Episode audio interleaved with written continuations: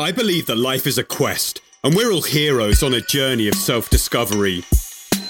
I'm on a mission to explore my potential, optimize my mind, body, and lifestyle, and master the game of life.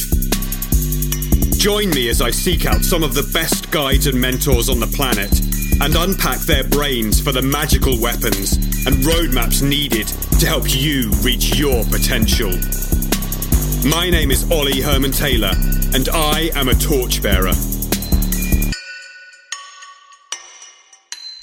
Hey, everybody, welcome back to the Torchbearer podcast. I'm here today with Johnny Collins. Johnny Collins is an online coach and he works kind of primarily with men.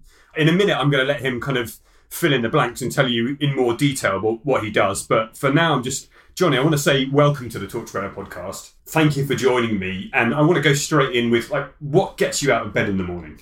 That's a good question. For the most part, it's a real passion of where I came from, which was feeling really skinny, kind of being like the runt of the group, which I was, like just like the class clown, real skinny guy. I managed to, after years and years, pack on some size and muscle, and it changed everything for me. It changed my confidence, how masculine I felt. It helped me to, as I put it, dominate life and carry on moving forward. So now, what gets me out of bed is helping any guy that reaches out to me that's in that position, like take charge, because otherwise.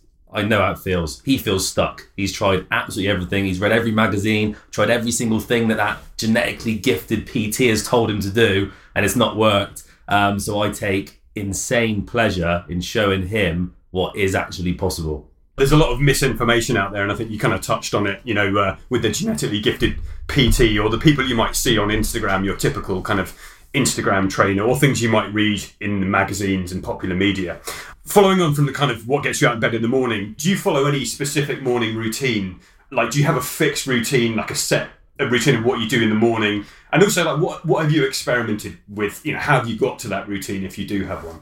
Yeah, I've actually experimented with a lot, like a, a, a, lot of stuff. It used to be, and I'm sure I've done the same thing that everyone who's got a morning routine does. You Google people and look into like highly successful people, look at their routines, and then you kind of think about days where you've performed insanely well and like kind of try and reverse engineer it and dissect what you did and put it all together. So it used to be insanely rigid and structured, which was good, but I've loosened it up a bit now um, and it changes on on different days because I train at different times, Monday and Wednesday. But typically, routine is I'm always up at six, six o'clock every morning. I wake up. It used to be five, uh, but now I, I value sleep way way more. I'm trying to sleep as much as possible, so I'm trying to go to bed earlier. Um, sometimes a little half hour nap in the day. um, but yeah, so now I get up at six o'clock. As soon as I'm up, I'll neck my water with my vitamins and supplements straight into my office, and I've got what I call a morning book. Um, and in my morning book is just some real enjoyable to read information, a few snippets from books that I like, my affirmations, my personal ones, um, and my kind of business goals that I can look at every morning so I don't fall off track. And it really is that simple. Then come back downstairs, make my partner a brew, take it up to her so she wakes up to a hot cup of tea, um, let Bert out for a wee, and then I'm good. So way, way more relaxed, but still, you know, reading that information I need to get into my brain first thing. Um, and and yeah, that seems to set me up pretty well. So I just want to wind you back to like you neck a glass of water, vitamins and supplements. Mm. What do you take? Obviously, these need to be personalised. You know, there's a case by case basis depending on what the person's working towards, what their goals are. But you know, it's interesting to find out about trainers, people who are getting results for themselves.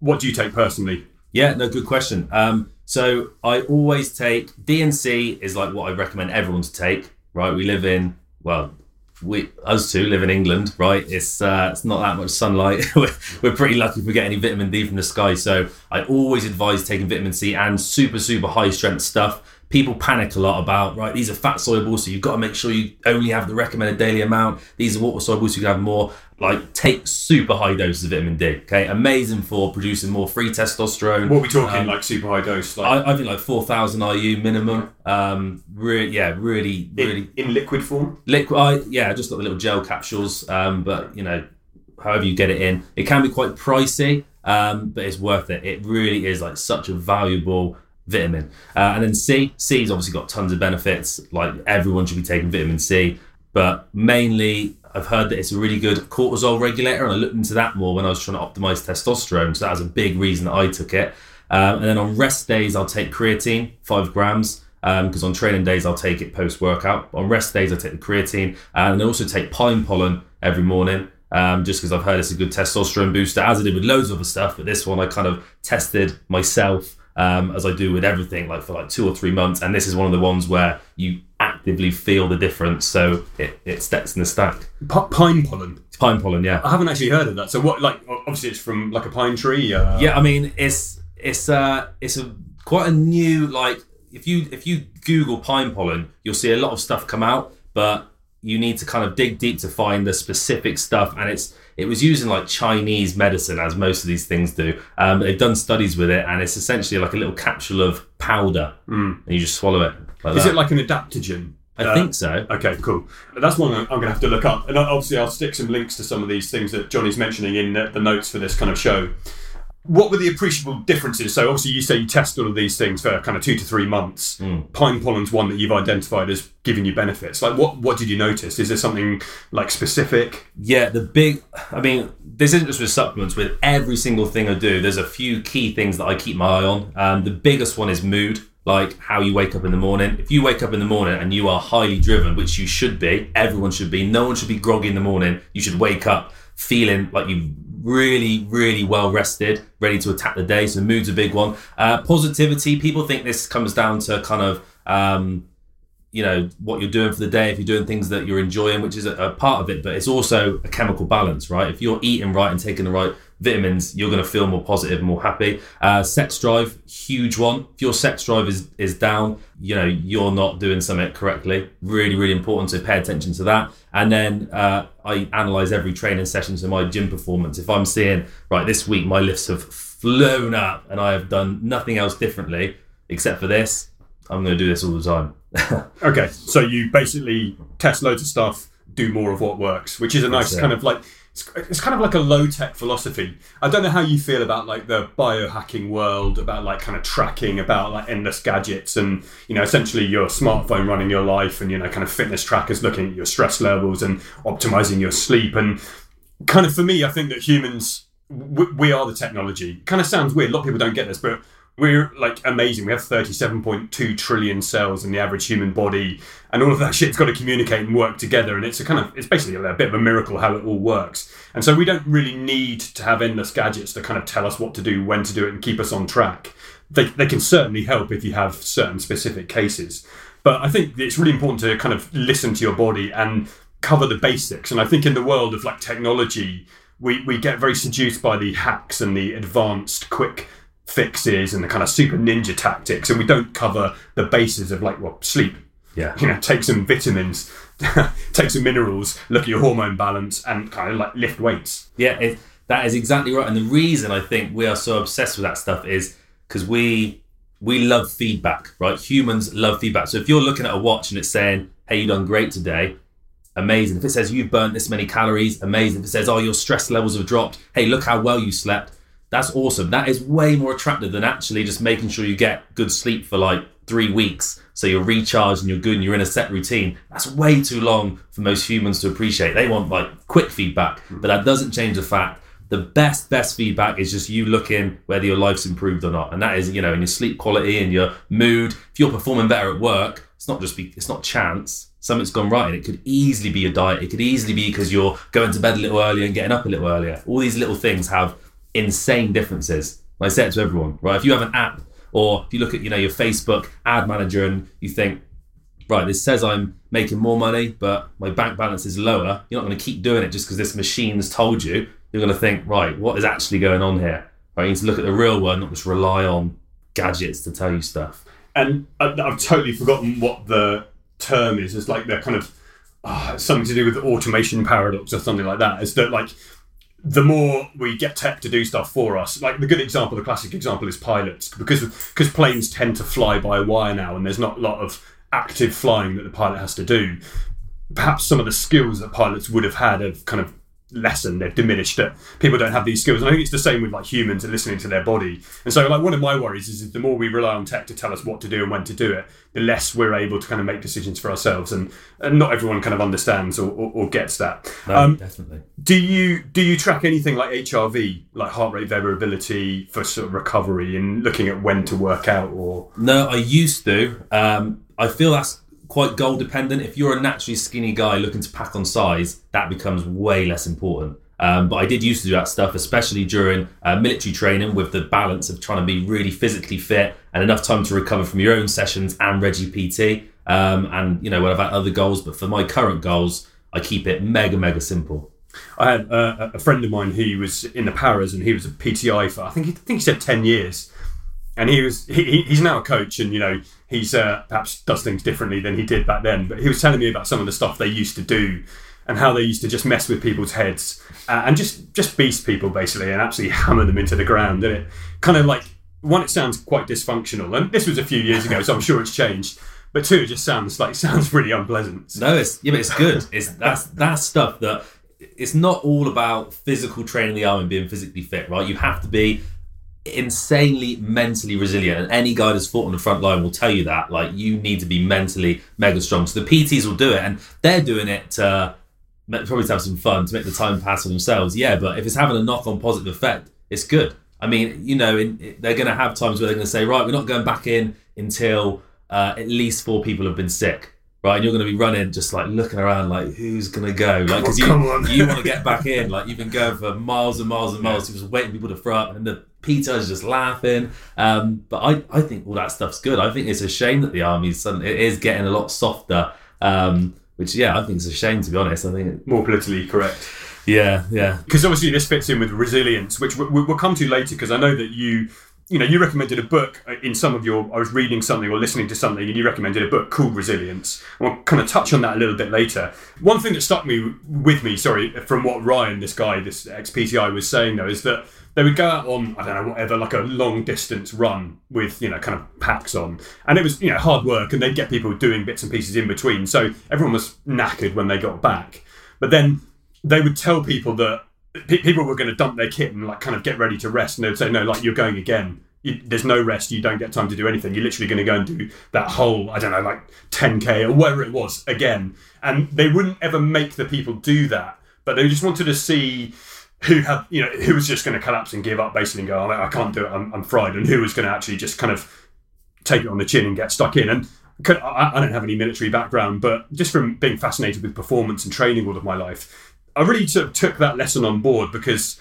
it, it made me kind of realise that you know often you have more in the tank than you think, uh, but also like sometimes you just need to be prepared for the unexpected. If, does, does that make sense? Yeah, yeah, I think it fits into so many areas of life, whereas business, you know, kind of like just training in the gym, being a parent, being being married. Um, okay, cool. So obviously you train naturally skinny guys.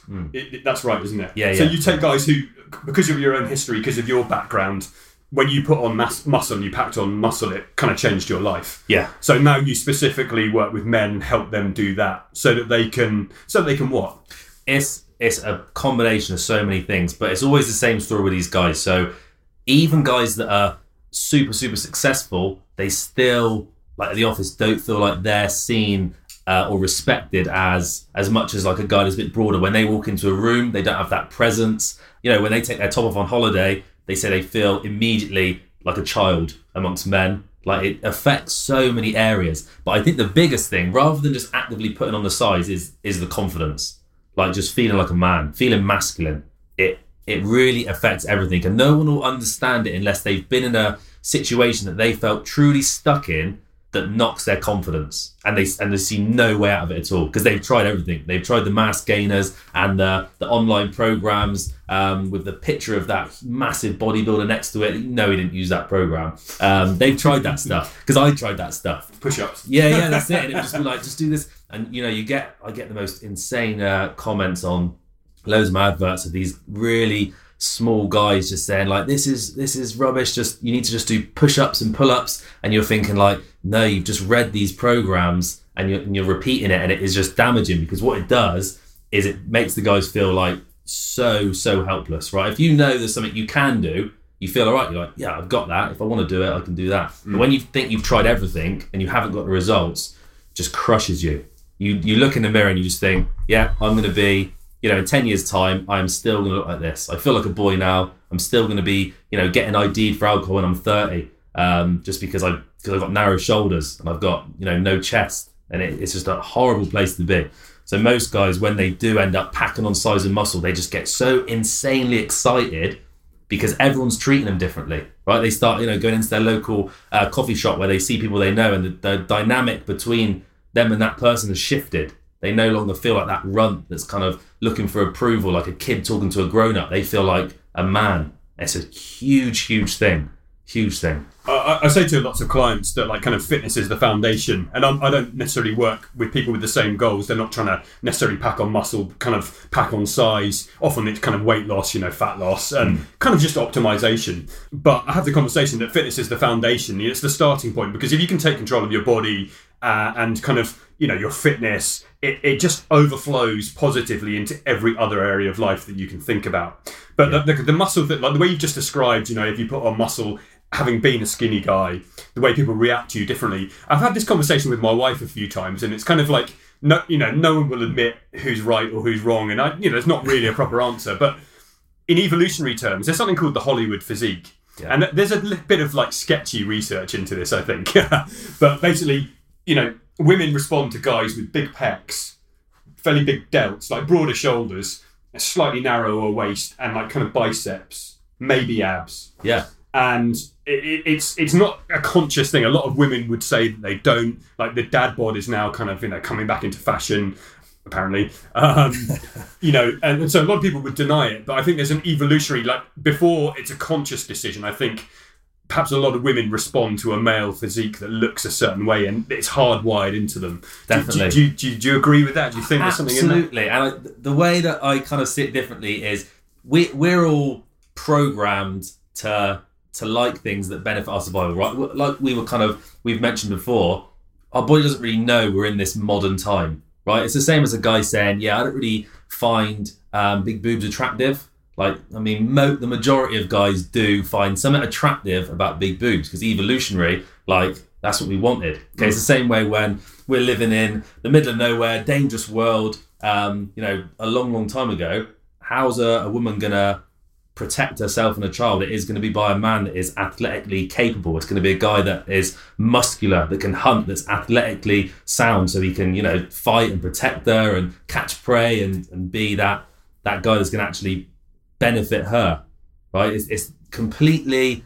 It's not. It's not a conscious decision. It's completely subconscious, but it is. It's going to be there. It's always there. I think this is fascinating because it's definitely hardwired into us, and you know I think Paul Chek first said this. I came across this in some of his research, but it takes something like know, 100,000 years for the human genome to change like uh, 1% or 10%. The point being, it doesn't matter about the numbers. The point being, like, we're still kind of cavemen and women, but with like iPhones and nice watches and driving cars and living weird lives compared to what we're designed for. Yeah. And, and I guess that, that that sort of that's very powerful. You can't really override that kind of evolutionary stuff. No. Even though, like, the definition of that muscular, strong, kind of alpha male who can protect the woman and the family and, and provide. I guess that's changed in the fact that now that's become a financial, yeah, bec- become a financial game to the kind of like exclusion of health and fitness.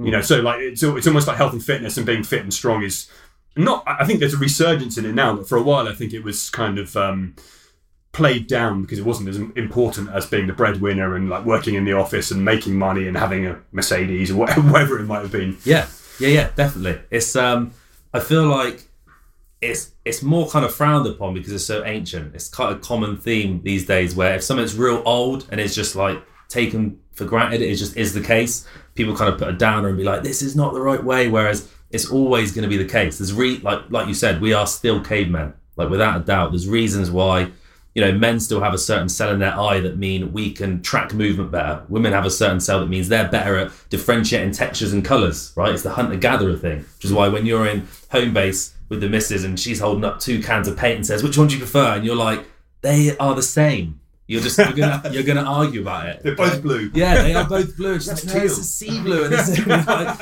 and you can't get your head around it because we, we are different. We're still different. It's why humans are still insanely like unbelievably lazy because we're programmed to save calories because we're survivors. It's why we do the weirdest things to save energy, like the weirdest things, like because we inherently, we're fundamentally, we are we we want to survive. We don't understand that there's a fridge right there, right? And I'm I'm not gonna have to walk ten miles to find something. Like I can. I can just nip to the shop. It's just there. Like we don't understand that. That's why we do really strange things to conserve energy still in this day and age.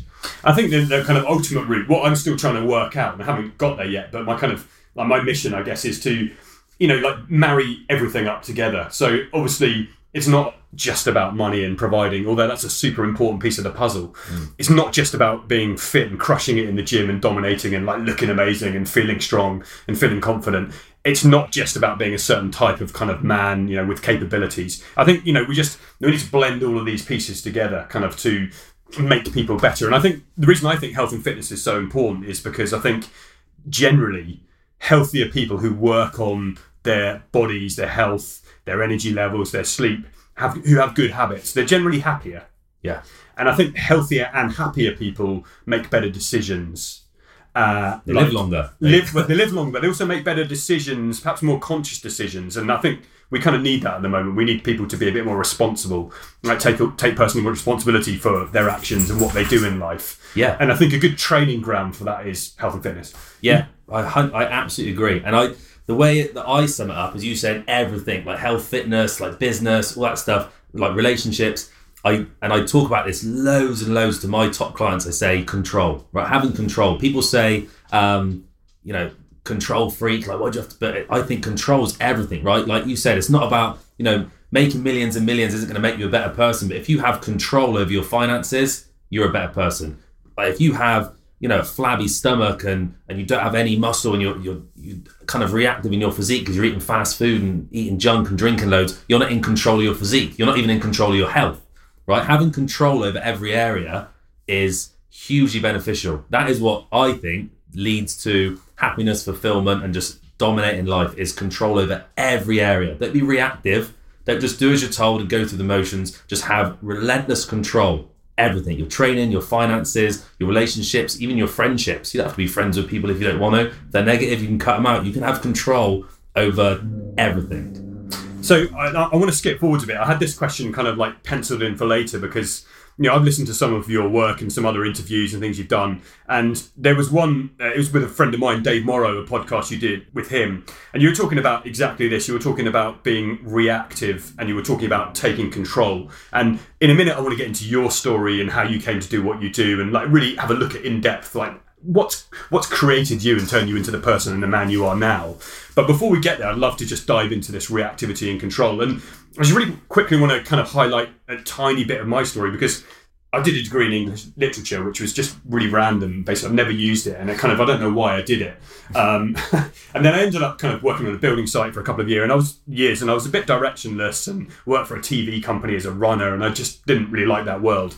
But I knew I'd always wanted to set up my own business. I'd had this kind of w- weird burning desire to set up a clothing company for some reason, and so so I did it. I took the plunge when I was like 23, and I sort of shoestringed it, and you know, thankfully, over the seven years, I grew it into quite a successful company and a good brand, and we made ski wear and you know technical outerwear, and I absolutely loved it. Um, but I fell out of love with the business model because we were making stuff really cheaply in China and encouraging people to buy new stuff every year, and you know, was selling in Europe at volume, and I kind of I fell out with a business partner who'd been a lifelong friend. The recession hit, and a few things came together, and so I decided it was my opportunity to get out of that business that I'd fallen out of love with, even though the money was really, really good and you know looked like I'd had you know I'd made it kind of kind of if that makes sense. Yeah. So I took the opportunity to get rid of that business, and while I was setting up the clothing business, I became a, a gym instructor because I loved like working out. I thought, I, you know, maybe I can do this on the side to earn money, you know, to pay the bills while I set up the business. And I did that, and I became a personal trainer. And I realised I couldn't help very many people with the generic PT kind of training. So I became a CHEK practitioner, and I just became absolutely obsessed with health and fitness and optimization. And the, the, the clothing business took off, and I became quite successful. But I just kept on topping up my skills and qualifications and learning about health and fitness because it was my real passion. So anyway, recession happened, sold the brand, the clothing brand, and thought, right, this is it. I'm going to become a full time trainer, coach, you know, set up a business. And that's when my life went very wrong for seven years. So I went from having a kind of, you know, like a seven figure business, what have you, to about five years later being like getting into debt. And I, there was one particular point in my life where I was sitting in my attic, and I had three kids at the time, and I was like, I've got an office set up in my attic, and um, I've told people this story before, but I was just crying my eyes out. It was like July, and the sun was coming through the Velux windows, and you know, my life looked good from the outside, but I was really, really stuck and really, really lost, and I was broke. I was getting into debt, and I literally, I felt like my life was over. I felt like it was a complete dead end, and I didn't have a clue how I was going to move forwards, how I was going to make money, how I was going to pay the bills, how I was going to feed the family, uh, and it was a really dark place. And it, this kind of period of my life lasted for seven years, and I I spent loads of money like with coaches and going on courses and going on seminars and just reading everything to try and you know personal personal development stuff to try and dig myself out of this hole. The reason I kind of give that background and mention it is because something you said, like really tiny, like simple actions, like you said something about basically doing the DIY. You said like men who might have a list of tasks that you know been building up. You know, got like stuff they should do around the house that they had been putting off for months. You know, maybe if you just step into that stuff, take control, and do a couple of those jobs, it makes you feel different. Uh, and another one was like, you, I think you mentioned this, or I read it somewhere about being on time. I'm pretty sure it was you. And like, so I, I take my little boy to football every Saturday morning, and we're always five minutes late. and you know that's my life. I always because I'm quite a creative person, so I'm always running late. And so I was experimenting with some of these little, simple, tiny steps and these concepts about taking control. And one of them was like, I'm going to be early. I'm going to be the first person there with my little boy, and it, awesome. it's such a subtle shift in your mindset and how you feel, and the fact that you're not stressed and rushing. So the point of giving you that kind of background is if, if you if I'd met you like in the midst of that crisis, like July 2013, crying my eyes out, like completely fucking stuck, mm. thinking what what am I going to do? Because I hadn't been able to make my coaching business work and my fitness business work, and I was broke and like debts were piling up and I think I was very reactive at the time. If you can think of a man in that situation, how would you help them take control? Like, exactly what you did, and the, the way you just talked about it. When you're in that position, and most people who are in that position or a similar one where they just feel lost, all they've done is they've just stacked up loads and loads of losses, right? They're losing every day. Everything there's if they try and flick some rubbish in the bin, it's going to miss, right? They are just losing all day, every day. So all you need to do is stack up some wins. You don't need to think like, right, I'm at, I need to I need to make two k today because I can't pay my bills. Like that's that's a big jump. Just stack up little wins, like I said about doing the DIY. Right, just stack up that little win. Mm. Make a little win for yourself, and it snowballs. Just become addicted and obsessed to winning. Right, there's nothing wrong with that. So to the point where you just think, right, you know what? Yesterday I was crying in the attic and just broken, but now today is just going to be wins. I might not make any money today. I can't just click my fingers and it'll be here, but I am going to win the whole day. So what am I going to do? I'm going to get up early. That's a win because I hate getting up early. There's one win. I'm going to go to the gym and I'm going to train real hard. That's another win. You know what I'm going to do? I'm going to get my finances in order. I'm going to write a list of what's coming out at the end of the month. I'm going to write a list of exactly what I've got coming in. I'm going to look at it and appreciate exactly where I am because even though it might be a bad place, me recognizing it is a huge win. And like, see how that's just stepping up. Then you're thinking, all right, you know what I'm going to do? I'm going to brainstorm for half an hour. I'm going to put my phone on airplane mode. I'm going to lock the door. I'm going to I'm going to brainstorm some things that I can do in the next 30 days that are going to really dig me out and get me into a good place. Just brainstorm, right? Just creative. That's another win. And you start just constantly thinking of ways you can win. And then the way you take to the next level is making non-negotiables, right? Those wins that you did, like say that that 30 minutes of creative brainstorming made you feel amazing. You had amazing ideas. You think, you know what? non-negotiable right now. I'm going to do 30 minutes of brainstorming every single day. Because that put me in a crazy good place. Like this is with the timings. I've got a non-negotiable thing. I will always always be on time. Okay obviously it makes it hard when you're in a relationship because uh, i'm at the door tapping my wrist. Um, you know, yeah exactly. It's, oh, it's crazy. But with regard you know if i've got a call book for 10 o'clock i will call you the second that 9.59 goes to 10 i will be sat there ready to press that green button. Non-negotiable. I would. I know I'll never have to say like, oh, I might ring you a bit late. I would never allow it to happen ever because I've got a non-negotiable. The amount of times we've had stuff to do, like we need to go in the car somewhere and collect something, and you know you'll hear, oh, can't you just do this call five minutes early or even a minute early? I'll just be like, nope. Like this is this is me. It's a rule I've got. I've got to do it. Okay. No one would go up to a, a vegan and say, oh, just have a bit of meat. You wouldn't because they've got a rule. They've got a rule, right? No one would go up to a guy that doesn't drink and be like, just have one beer. He has a rule of what he does. So you need to set rules. Okay, don't just try and do stuff. You know what? I'm going to try and not be late. you will be late.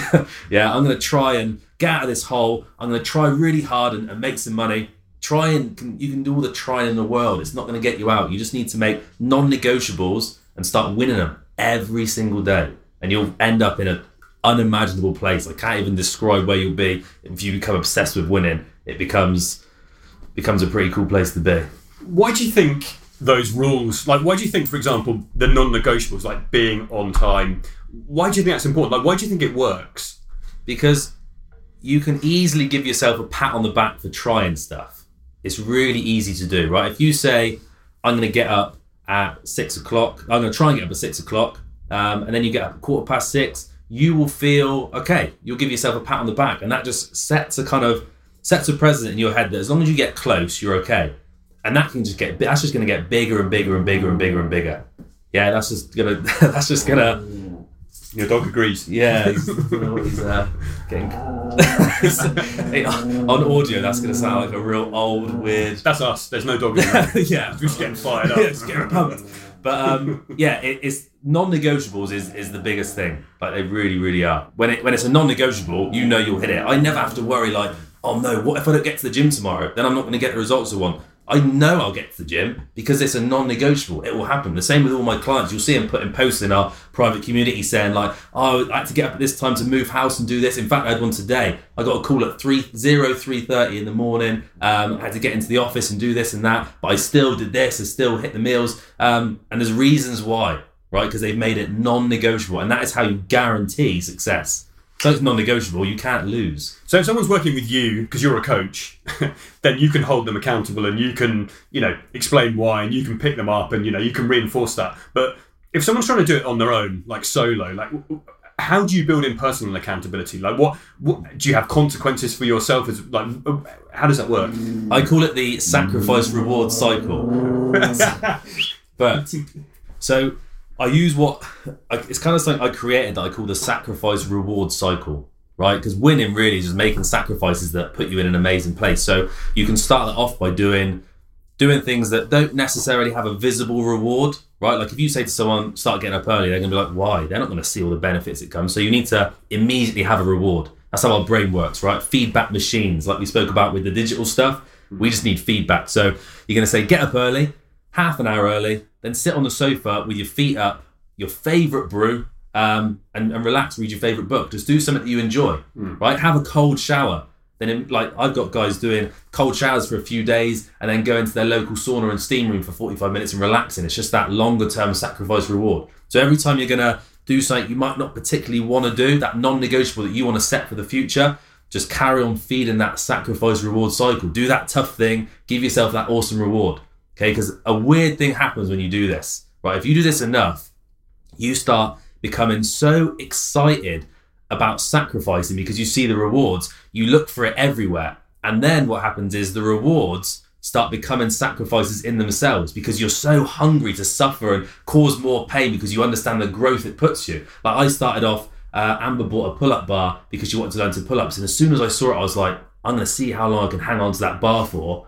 Like until, not until I'm tired, until I my fingers literally just cannot hold on. I fall on the floor, and I'm not going to time it because then I'll be aiming for minutes. I don't want to be doing that. I'm just going to hold it. Don't care how long it takes. I'm going to do it, and then after I've finished it, and get my wellies on, go for a real nice dog walk with a flask of coffee with Bert. Um, amazing, right? That's a clear sacrifice reward. But then it starts going into, hey, you know what I'm going to do? I'm going to ice bath, and that's my sacrifice. And then as a reward, I'm gonna I'm gonna go do an open water swim. And you think, well, hang on, those are really similar things. So all I'm really doing is sacrificing and then going into another cold like area. and It'll sac- warm. uh, yeah, like sac- yeah, that's true. But it, you start like enjoying it. Like I was saying to my friend before, hey, you know what'd be cool? I've got this business goal. It's going to take me two or three months. Um, but once we've done it, as a little reward, let's go do our own little triathlon. Right? Let's go do our own little triathlon where we're going to bike, uh, we're going to swim, bike and run. Um, that'd be good. And he's just like, that's what you want to do to celebrate. And I'm like, yeah, I don't know why, but that is just what I what I want to do. You start just really enjoying pushing yourself into painful or uncomfortable situations. It's a really cool place to be. So I guess it's the sense of achievement, Mm. and I guess it's also like something that it's one of those personal development things. It's a bit meaningless because they're also overused. But like, all growth happens outside your comfort zone. So, like, you go through that little bit of pain and you're going to experience generally something good. So, you go through the pain, like evolutionary terms, you go through the pain and hardship of hunting, and then you kill something and you eat it, or you Yeah. gather something and you eat it. Um, and, you know, the same in business, as you say, if you sacrifice, you put the hard work in to put a program together or to, you know, market or to coach clients or whatever it is, build a prototype you know that generally if you've got it right you know hopefully there's going to be some reward afterwards so i guess it's training training you know yourself to understand that sacrifice leads to reward is that is yeah, that right it- that that's absolutely right. But there's one there's one really important factor because a lot of guys when I talk about this sacrifice reward, they'll say, um, "Oh, well, I all day like I'm a, I'm a brickies labourer. I work hard. Like that is a sacrifice in itself, right? That's a job that is hard work. Or you know, I'm I'm, I'm in the army. I uh, I do this every morning because I have to. It's, that's a sacrifice. You have to choose to do it. Being told you have to do that sacrifice just doesn't have the same effect at all. Okay, when when I was made to do like horrible grueling PT, of course the endorphins are rushing, you feel good, but I was never craving. You know what? I can't wait until uh, Tuesday when gonna get to do it again. That's gonna be amazing. But when you choose to do it, when you choose to put yourself in that situation, it it's a whole new ball game because your brain understands like this is um, it's control, like we said before, right? You've decided to do it and you have done it, and it's come with a reward. Um, not long ago, this was just before we moved. I decided I was going to do a thousand burpees, right? Or bastards in the army call them where so burpees with a press up and a jump. And I thought I'm going to do a thousand. And I woke up in the morning so insanely excited about doing it, and I didn't know why. And I thought two things. This is gonna be really boring, like really boring, because a thousand. But and I've got a pretty short attention span. Like a thousand bastards is a is a lot, and it's gonna be painful. Like, I knew it was gonna be painful, and I couldn't wait to do it. Like I wasn't thinking about the reward. I didn't even plan a reward for it. I was just pumped about doing that. I think there was like a food reward. I had like a massive steak in the fridge, and I was like, I'm gonna eat that when I'm done. Um, but it was yeah, I was just I was really fired up about doing it, and like when I tell people that, they just can't understand why, and it's it's that choice. When you choose to put yourself in, into those situations and do those things, it opens you up, and it sounds like the smallest, simplest thing, and that's why people don't do it. they think that is way too simple, but just choosing to suffer is so so powerful. It, I mean, imagine where you'd be. Like I say to people, imagine where you'd be like now if this time last year, every single chance you had a opportunity to take the hard road instead of the easy road, where would you be? Like you would be in a crazy place, right? You'd be like your self growth would be through the roof. Physically, you would look insane. Be one dangerous looking guy, mm. right? If you took the hard road all the time, every time you were like, I can't do another set. I've done plenty. Imagine if you did that last set every single time. Imagine every time your friends say, I'm going to pop round for a, for a pizza tonight. It's, it's Friday. We won't go out. We'll just have a few beers and pizza at home. And you said, you can come round, but I'm going to have a cup of tea and this meal that I prepared, right? Imagine where you'd be. That's way harder. Way harder, but it puts you in a great place. and it's part of it like conquering yourself like proving what you're capable of within yourself and then like smashing goals and thinking right okay it's kind of stretching yourself personal growth i guess Yeah. ultimately isn't it Yeah, exactly that. You everyone's always going to have something they think they're capable of, and it's just you proving yourself wrong over and over. I think I can do this. Well, watch me do this. That's what you're saying, and then you just constantly, you know, it's belief. Belief's the biggest thing, right? If you believe you can do something, then you're going to do it. And if you constantly prove to yourself that you're capable of more than you thought, you're not going to hold back anymore. and belief is such a key word and i think for me in that dark period in my life belief was like really lacking. And i know that you've read some jordan peterson stuff uh, and listened to some jordan peterson stuff. And i only got the 12 rules for life uh, halfway through last year. And i haven't read all of it because i basically stopped at a certain point because i kind of got everything i needed to out of it. And i believe sometimes that in meeting one person or reading one book there's one massive gem game changer takeaway that you can that can, that can change your life if you apply it. Yeah. and for me it was the i can't even remember what it's called but i, I now call it defeated lobster syndrome Yeah. and i think it's it's the fact that like i've been really successful young and then i had so many failures for a number of years and you know i remember it being kind of when i talk to it people about it now is i remember looking into my wife's eyes and just feeling really shit because i knew i wasn't doing what I should. She never expected me to provide or be rich or any of that sort of stuff. She never asked for any of that stuff. But there was just something within me that felt very broken because I knew I wasn't being the kind of person I wanted to be, the kind of father, the kind of husband. I was I felt like I was sort of shirking my responsibilities, but I I was really stuck in this pit of not knowing how to get out of it. Yeah. And for me, like when I read the chapter on the kind of lobsters in Jordan Peterson's book and how you actually have chemical changes in your brain through repeated failure Yeah. and serotonin level, serotonin won't levels fight again if he's lost his fight and stuff. Exactly, and you actually chemically your brain structure can change, and and I was like, oh my god, the, the penny massively, massively dropped, and so I just found that absolutely fascinating. So I Yeah. I'm, I'm I'm so interested in how I truly believe in something called reality hacking. And it's not magic or bullshit. It's not like, hey, you know, just sit there in a cave and you know use the law of attraction. and it, it's not that stuff. It's the fact that you know your decisions and your choices generally forge kind of habits, and your decisions, choices, and habits add up to the results you have with your body, with your marriage, with your business, with your whatever the heck it is. Yeah. yeah? If you don't like those results, you can make different decisions, choices, and have forge different habits. You can get different results. Sorry, Yeah, I spat over you there because I get excited. Um, and you know, uh, so you can create your own reality, like within reason. Yeah. So you can check, and, and I really passionately believe this, and I I want more people to believe it. So that's why I'm so interested in ha- these little, like these little steps, these little changes, like taking control, you know, not being reactive, because it's such such powerful stuff. These, like there's a professor at Stanford called B.J. Fogg who's got this thing called tiny habits. And it's about attaching little positive, healthy habits to brushing your teeth. Like you brush your teeth, then you do X. Yeah. You know, you have your coffee, then you do X. And it, it seems, it, it- listening to you talk about the control and the small steps and the DIY and the timings and the kind of, you know, working out and challenging yourself and sacrificing and, you know, really made me think of that. And I think it is really the magic formula. Yeah. And I think it's the way to, you stack those up and you get big wins. Definitely, definitely. It's, it's kind of like they talk about forming habits with cues, right? So you just attach cues to those right things. But like what you said about belief is a really big thing, and that's the case with a lot of people that I talk to, right? With that, you realise that actually, I've just been, I've just been thinking the wrong things, which has made me do the wrong thing, which has put me here, right? Natural law. This, if I do this, this will happen. Like that is just undisputed. That is that's what's going to happen. So if you think right, all you need to do is change your actions that's not enough because you're still thinking a certain way. If you think how you think affects how you act, which affects how your life turns out, you need to go right back to how you think. That needs to be the starting point. Okay, I had it when I first left the army, and the army's not good pay, right? I think people know that, but that's kind of what I just that was the first job I had. Yeah, I just was like, that's this is how much money people make. this is this is this is what I'm worth, I guess, right? Um, and then I left the army. I thought I'm never going to work for anyone again. I'm going to start my own business, and I started off in a gym.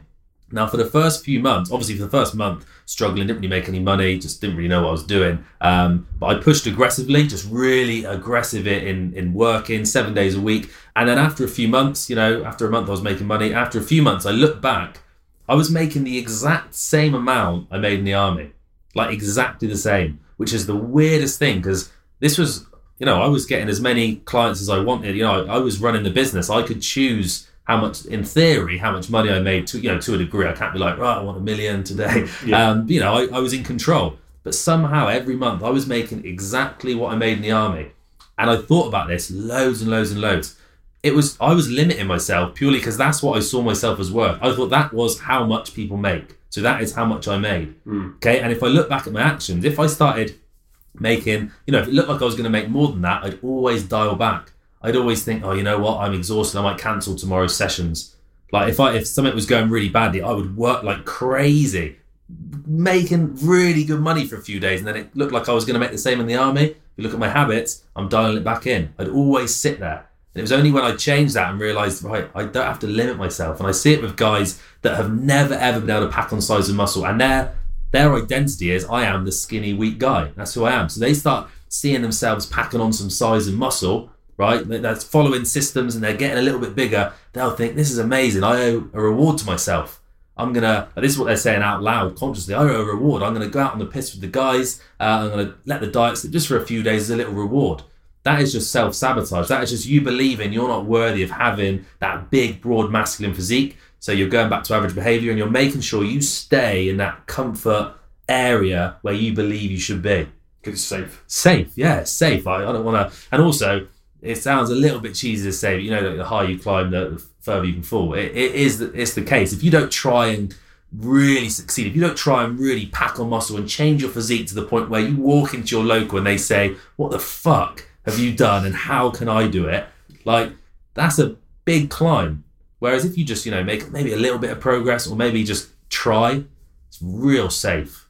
Real safe. And if you haven't adjusted your mindset, it's only a matter of time until someone you know who who, who means well turns around and goes, "What are you doing? Yeah. You know, you don't need to get big and strong. like, you know, why are you being so obsessed with going to the gym? Come on, you won't come out for a beer anymore. Have a pizza, have some ice cream. You know, all this kind of stuff. And if you haven't, if you're not prepared for that kind of stuff, that people are going to criticize, and also people ultimately, it's not that they don't want you to succeed. It's just you make them feel bad about the fact that they're not doing stuff to advance their lives, maybe. Yeah. So someone's going to try and bring you down, maybe. Definitely. Yeah. I, I don't think it's not it's not them trying to bring you. You have to be careful because obviously, I mean, some people definitely want to bring you down. I'm sure we've all experienced it um, because they, you know, misery loves company. They were like, why is he succeeding? Like, come back down. But really, it's because everyone, everyone lives within a certain set of rules, right? Like, if you say to someone, "Oh no, I'm not, I'm not, uh, you know, I'm not going to drink tonight." You're out with friends on Saturday and you're having a just a water or a squash, and they say, "What are you doing?" You say, "Oh, I've got training tomorrow." So I want to make sure I lift big. They look at you like you're crazy because they've just got people have these rules that they follow, which is like on the weekends you drink. Yeah. On Mondays you try and go to the gym. on Tuesdays you stop going to the gym. But there's just these like common practices. It, I mean, I did the same when I was leaving the army, and I said, um, you know, what are you going to do? And when I started telling people after, I mean, initially I said I was going to be doing security and, and personal training because that seems what every soldier just says. You're like, I'm going to do security and personal training. When I started saying I'm going to start my own business, no, I don't want help finding employment. I'm going to start my own business. People just look at you like you're crazy. No, that is not what you do. Yeah. You you get a job. Like if that's just that's it. When people say, you know, like, oh, what are you doing tonight? And you say, oh, I'm working. I'm going to work till like 11, then go to bed just because I want to get loads done and I might have a morning off tomorrow. They'll say, no, you work nine till five, then you watch Netflix all night, Till 11. and then you snooze your alarm three times and then get up. Don't you dare try and do anything differently, you psycho. Right? it's just these rules that people live by. So when people see you not following these normal rules, which are crazy and restrictive, they they panic and they try and kind of it's not malicious, they're not trying to make you fail, they're just trying to get you how what they believe to be comfortable. Back to safety. Yeah, yeah, Yeah, exactly. don't, don't don't shake up the tribe. Ex- yeah. Rock the boat.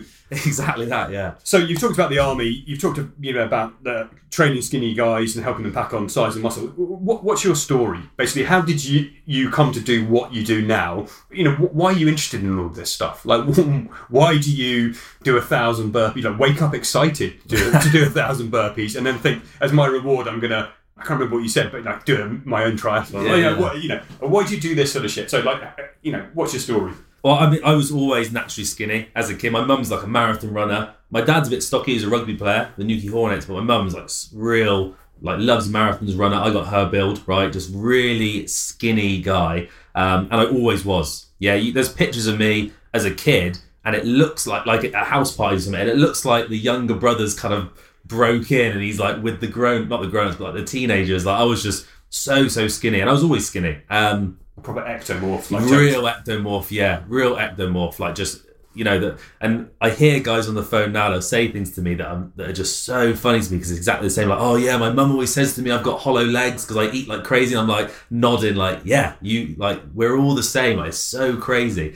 But yeah, I was always really skinny, and because I had really low confidence uh, in myself, I did like quite a stereotypical thing of being like the class clown, right? Um, and I was just, yeah, I was just a, a bit of a tear away at school and stuff, just like trying, you know, just trying to be the funny guy, trying to get approval that way. Um, so I ended up actually getting kicked out of uh, carpentry college of all things. After a year, they wrote my mum a letter saying. Uh, Johnny Collins is, is not coming back for the following reasons. It was, you know, behaviour, attitude, lateness, lack of work, um, everything.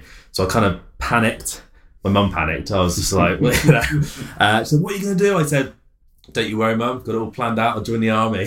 so um, yeah, I never like wanted to join as a kid or anything. It was literally just a snap decision, um, and I went into the army, and it was just you know it was where I belonged to be. I spoke to my dad when I was in, and he was like, "You." This is this is what you need. Like you're just an insanely high energy guy who's who's got into a bit of trouble before. Um, like once you got disciplined, like and I just just I enjoyed it. Like it was where I needed to be. Was there a part of you that craved that? Like in the back of your mind, you probably couldn't put your finger on it, but you the structure, the discipline, like a bit of guidance, some rules. Yeah, yeah, big time. And well, I think when I look back, what I wanted was the simplicity because life is just like complex, especially in this day and age. It and when you join the army, oh, it's especially when you go away. Like when you're away on deployment, it is the simplest thing. Like you, you have your life is in a Bergen, right? That is that is your stuff. You sleep. Um, you do exactly what you're told to do, right? Like, hey, you're on stag two till four, and then when you're not on stag, you're going to sleep. Like, you need to clean your weapon. There's your food. The What's, next- what's stag? Sorry. um, so like uh, sentry, so you, Okay, you know, yeah, yeah. uh, what like looking out. Okay, yeah. Um, you know that that's what you are doing. Then you you go in the morning, you wake up, you do your, and you've got a real solid routine. Like you wake up, you know, you're going to clean your weapon, you're going to have your breakfast. Like you've got a solid routine. You're going to get a kit on um, and go on a patrol. Yeah, and you know you're very highly trained to do exactly what you need to do on that patrol. and you're gonna, you know, and it's aggressive, so it's really good for um, for us, right? It's, it's good for like a man's mindset. Is is good to have such like aggressive direction towards a task. Um, then you come back, you know, you're gonna eat some more. You're drinking loads of water. It's like it's just like a real simple routine, which is amazing. Absolutely loved it, and that's when so many guys struggle when they come back because suddenly the world's complicated. Suddenly you've got um, bills coming through. You've got um, a hundred different people that want you to do a hundred different things. You've got it's, it's a complex way to live. You've got to make your own decisions. Big time. When should I get up? Like, what should Yeah. you know? If you're not working, what should I do today? I, I can imagine that's a really hard transition. Mm, yeah, people think um, people think of the army as it's like, and it is a place you know where it's got really good bloke stuff, but you are really looked after, right? The army is mummy and daddy, big time. You get out and you're like, oh, so I have to decide what time to have lunch. This, is, this seems crazy. And make it. Yeah, yeah. Well, I have to make my own food.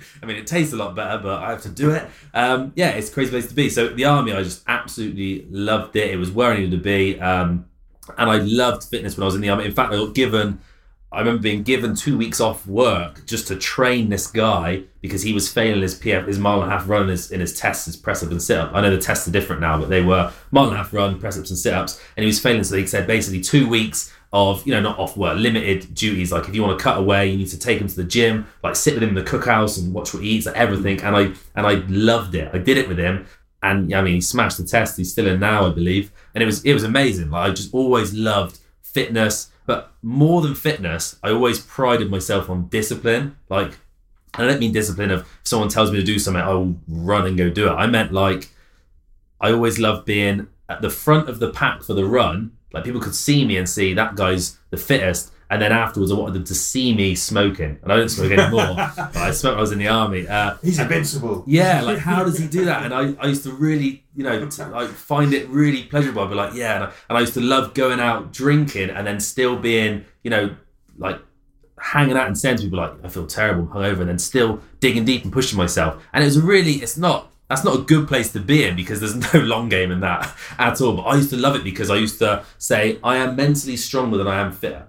Right? They'd say on the mile and a half, pace yourself, pace, get a good pace, and I'd say no, I sprint at the start. I always start, and I still say to people this day, this is how you should run a mile and a half. You should sprint, and then when you get tired, you should tell yourself, I am not slowing down. That's what you should do, right? Like if you're, if you're, if you can see straight after it, you, you've done it wrong, right? And I, that's what I kind of loved, like being more disciplined than I was fit, and I liked it in everything. You know, if we're on exercise in the middle of Salisbury um, and it's freezing, you know, and they're saying like, oh, they said we don't have to do like it's the it's the final night, you know, and they're saying, oh, they've said you have to do stag, and I wanted when everyone else was celebrating, I wanted to be the one guy going like, oh, I do stag, like, I'm I'm ready to do it. Like I just wanted to like mental toughness for me was a huge huge thing.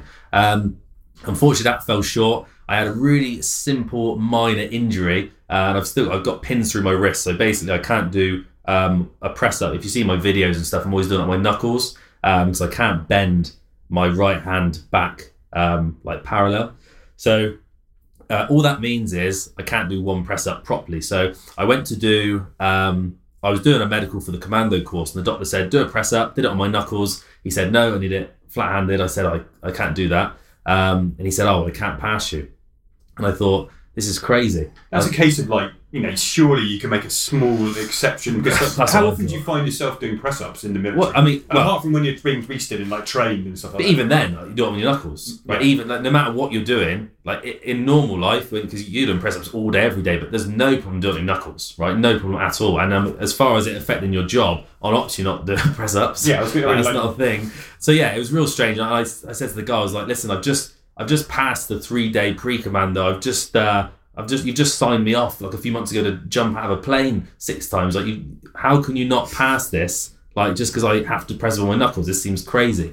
Um, but you know that was the case, and they said, you know, you're still going to stay in. Um, you know, you're still you've still got a career in the army, and as far as I was concerned, like that's not a career. Like unless I can aggressively move forward, I'm not happy there. Um, which I know some people are happy to just kind of go through the ranks, uh, which is fine with every job, like just kind of progress as they should. But me, I ha- I need I need aggressive progress. I don't I can't have any barriers in front of me because I feel so restricted. I, I just I couldn't have it, so I immediately just signed off um, straight away. You have to give a year's notice, uh, and I thought, what am I going to do? And I kind of thought about that no no barriers in front of me thing, and I thought corporate would be cool. But then I kind of thought, actually, I want to do my own thing. I kind of was thinking what I'm good at, and it was training people. So that's exactly what I did. But I kind of trained a big group of people initially, like anyone, you know, when you first get out, you just think fitness is fitness, that's it. But Yeah. what I found was I don't care about any sort of fitness that I haven't done. I've never had to lose weight. Hmm. Right? I've never been a chick trying to move my post baby fat. That's never I've never had to do that. So in a way I felt a little bit not fraudulent, but telling them what to do, I kind of felt like who am I to do? I've never had to do it. Like Kind of even like though I don't know if this is really going to work. yeah, like I know what you need to do. I'm, I'm clued up, like medically and, and fitness wise, but I so that's when I kind of transitioned to you know I'm only going to help guys. Um, and the way it got to online was actually uh, me getting kicked out of the gym I was in in Bristol, which was a terrible, uh, really irritating at the time. Uh, and I was talking to Rich uh, about this, as you know, at the time I was, and I was like, mate, I've got a.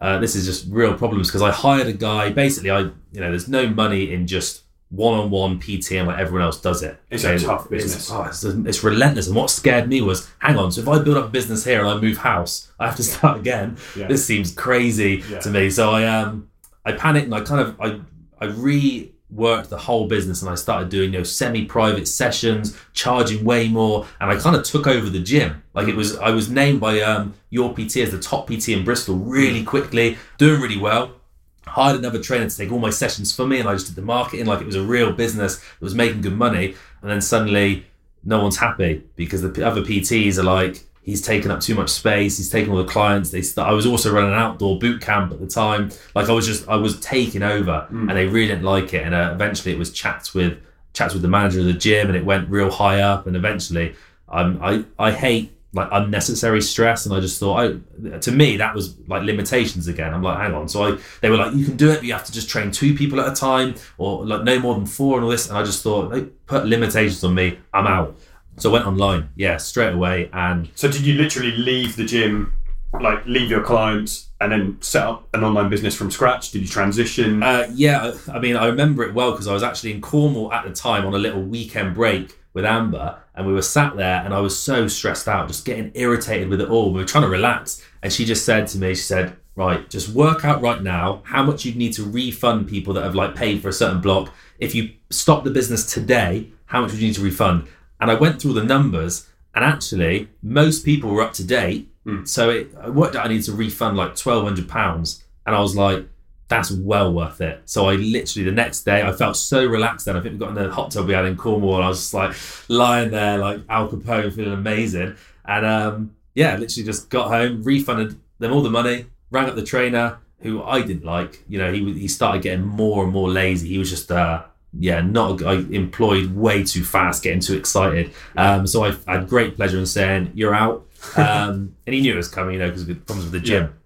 Got rid of him. Went online from complete scratch. Yeah, just went complete scratch. Um, so you basically cut. Like Amber sounds like she switched on. By the way, Mm. she sounds like she's got a business head on her. yeah, Like doing that calculation. Well, a lot of guys I know would be like, right, you know, yeah, forget that. Just like burn the bridges. yeah, she's she's super logical at thinking, but if it's something she doesn't care about, right? So with like our dog, like she's the most emotional, correct. Like she'll, she'll make me switch off the radio in case it starts a house fire if we're going to the shop. Like she's just not like she's the panicker. But when like as an outside perspective, she's really, really, really good. Uh, re- and she's real. I mean, she's really high flying in her career, just aggressively moving up and up. So she's a she's a real smart girl. And when she said, yeah, she said that to me, and I just thought, yeah, why didn't I? I just didn't think of that, and I and I'm so glad I did because I basically then worked out my outgoings. And the gym was costing me a fortune, but with it between paying this trainer, paying my gym rent, and what the gym did was they said it's four hundred pounds for gym rent, but they basically said you both need to pay gym rent. You need to pay it for yourself and your trainer. And I thought, So Okay. dou- doubled up. Yeah, but I'm not, training there. But it doesn't matter. So I, you know, I spent that whole time paying eight hundred pound a month to a really not great gym in Bristol, which is crazy. Um, and paying him, you know, and marketing. So I was advertised online. So it was crazy. So when I actually look back, I was like, wow, leaving the gym, you know, although it's left the, the income, it's really cut the overheads down to nut to zero, right? So there was no stress. So when I started online, it was real relaxing, which I know a lot of people aren't in that position when they start, but it was a really nice place to be. A lot of Um, people are in desperation. Yeah, Aren't they? They're like, I'm, I'm trapped. I don't want to get up at five and train people all day. I'm not making much money. yeah, I think a lot of trainers, you know, I- I've got a fitness background. A lot of people in that industry, you know, it's a desperation move. It's like, right, I can make a million dollars this year, like, uh, you know, Ido Portal or whoever Yeah. the fuck it might be, because you know they've done it online. You know, Yeah. and it, there's a very there's a lot of uh, um, unrealistic expectations which Oh, are fed by marketers. There are a lot of sharky marketers in the fitness industry who a lot. who used to be in the fitness industry and then very quickly worked out that the way to make money in the fitness industry is to is, is from PTs. Yeah. Like tell PTs because they're desperate. They know it's the iceberg, right? They show you the peak. They don't show you that big bit underneath, and it's Yeah. it- and you're exactly right. It is that desperate place to be. and also they, they don't tell you if like you've got something unique in your training and your background and your philosophy. And a lot of trainers I know have something unique. Whether it's a military background or a style of training or just a population they work with, and they, they're genuine. Hmm. There's something authentic about what they do. What a lot of the marketers don't tell the people who want to make the leap online is that, like, I'm, re- I'm really sorry, but you've been in the industry six months. You don't have what it takes. You, you, you've got nothing unique about you. You, you know, you're, you're kind of a generic trainer. You don't have the experience, and it sounds awful. It sounds Yeah. harsh in this world where it's like, no, anyone can do it. You know, Yeah, and I, I think, you know, I talked about reality hacking earlier, and I think you can totally transform your reality, but within reason, which means, you know, sometimes you can't. yeah. In the area you're in, you might have to make a transition. Yeah. Anyway, sorry, in, We- no, I think you're absolutely right because you see it a lot in um when you're on Facebook you, and you're in like software groups and business groups. You see the underbelly, and you see it, and you see people saying like, "Hey, I, I want to start a marketing business. Like, how do I? How do you make Facebook ads?" And you think, "Hang on, like learn how to do stuff before you teach it." You see it all the time. I, I had an ad pop up on my Facebook, and it was a guy saying, "You need to become a business coach because it's the easiest money you'll ever make." And you know that through that training, he's going to say, "Listen, people are desperate. You can put your prices high, uh, and it's a it's a bad place to be." Like you see, there's so many people out there that are amazing people that have done, and that's why I kind of said I want to train naturally skinny guys that got bigger because that's what I've done. So it's That's the- your story, that's your life. Oh, it's it's effortless because I'm telling people to do what I've done, and I get people. that- You know, I feel like nutrition and training is quite subjective now. It used to be like eat healthy by you know eat lots of good quality meat and veg and fruit and drink loads of water and don't drink alcohol and train uh, hard. Now it's like no, you need to do this and that. It's like so subject, sub, well, technically subjective. It's crazy. So now when people argue to me. Which obviously I'm online, so it happens. it's happening right now. My phone's on Facebook. silent. Yeah, um, you know, I, I, it doesn't worry me. I'm not like, oh, maybe they're right, because I'm like, no, I'm just, I'm showing people what I've done that does work. I've done this journey. I'm showing people the roadmap. There is no question about it. This is, if you do the work, it's, it's done, and that's a big problem as well online. Is people give people too much work to do, so they can't possibly do it all, and say, well, that's why you haven't got the results. Uh, like when I first started out as a CHEK practitioner, one thing that Paul Chek, I don't know if you know who he is, but he's like a kind of holistic health guy in California, and Who's that, Paul? Paul, Paul Chek. it's like it's like there's a place called the CHEK Institute, and it used to be like the gold standard of like corrective holistic exercise, and you know, it, it was really good education basically. Uh, and so that, that's what I, you know, my technical qualification is a, as a CHEK practitioner, and like he was just saying that basically he, he just gave people a 100 percent refund. He offered a hundred percent refund because if you did exactly what he said and what he asked you to do and followed the instructions, if it didn't work, it was his fault, not the person's. And there was, just, and, and I always used to do that with my clients. And I used to charge fairly high ticket stuff, and I, I only gave a, a refund once. And it was a guy who came to me with like hip impingement. And I did some tests and stuff like that, and it turned out it was like cam hip impingement. So basically, there were he had like bone spurs in his acetabulum, you know, the socket Yeah. of the hip, and so the the femur, like the head of the bone that goes up into the hip socket. It wasn't the case of oh he needs to do more mobility or MobilityWOD. Or, Yeah. it was the fact that he had like bits of bone in the way and it couldn't move properly. And I was like, well, I, I can't do anything with that. That's like surgery. So I, I gave him a refund. It's the only time I've ever given a refund. But I, I always used to pride myself and stand by that 100% refund. That if mm. you know I was doing a shit job if I couldn't get you results, if Yeah. you did the work. And nowadays, when I've talked to coaches and mentors and people who help people, you know, take their fitness business online or whatever it is, and I mentioned, you know, okay, I'll do some coaching with you, but will you give me a hundred percent money back guarantee that if I do exactly what you say, because I will, because I'll I'll follow it up, Hmm. and it doesn't work, you'll give me a refund.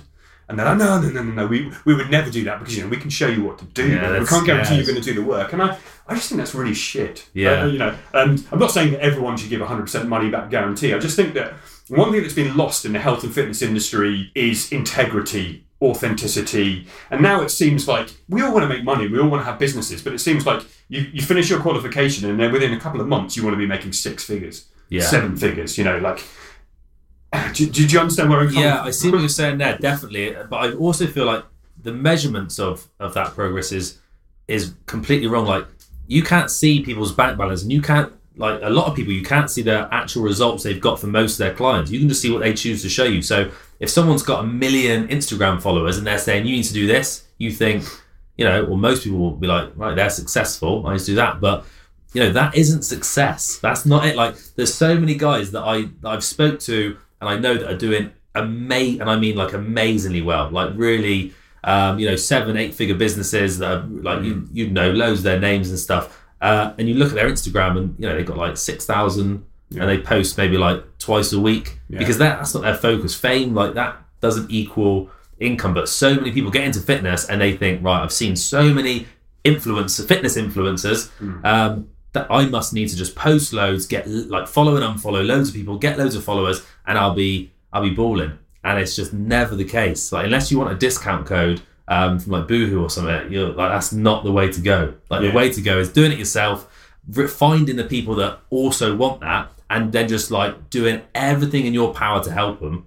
Like you, you will make good money doing that. There's no way around it. I think you just said something really, really interesting, which is part of what I feel is missing. Part of what I'm trying to articulate is the fact that, like, find people that you genuinely, passionately want to help and can help because you have experience, skills, whatever, hmm. knowledge that you can really, really help them with, and go out of your way, do anything you can to actually help them Yeah. get results, and the money will probably follow. Yeah. And like everyone else reverse engineers it. It's like, right, okay, I want to make 10 grand a month, 20 grand a month, whatever it may be. And I've got, you know, I have a business background. I had a successful business and, you know, I like making money. It's more fun than being broke. Like a yes. lot more fun than being broke. I've done both. um, but when I, when I was building my uh, snowboarding clothing company, I, I didn't even think about the money No. and it just came and it Yeah. was wonderful.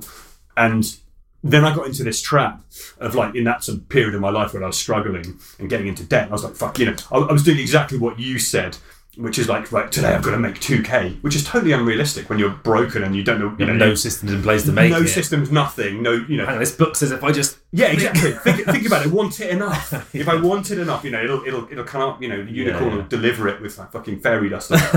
and I, you know, and I think people get caught up in that trap. But I was desperate, and so I was making desperate moves. It's like, right, I need I need ten grand this month. Yeah. You know, I need to I need this many clients and stuff like that. And I think. So, so I think it's really nice, really, really f- refreshing to hear you say, you know, find the clients who you can really serve and help.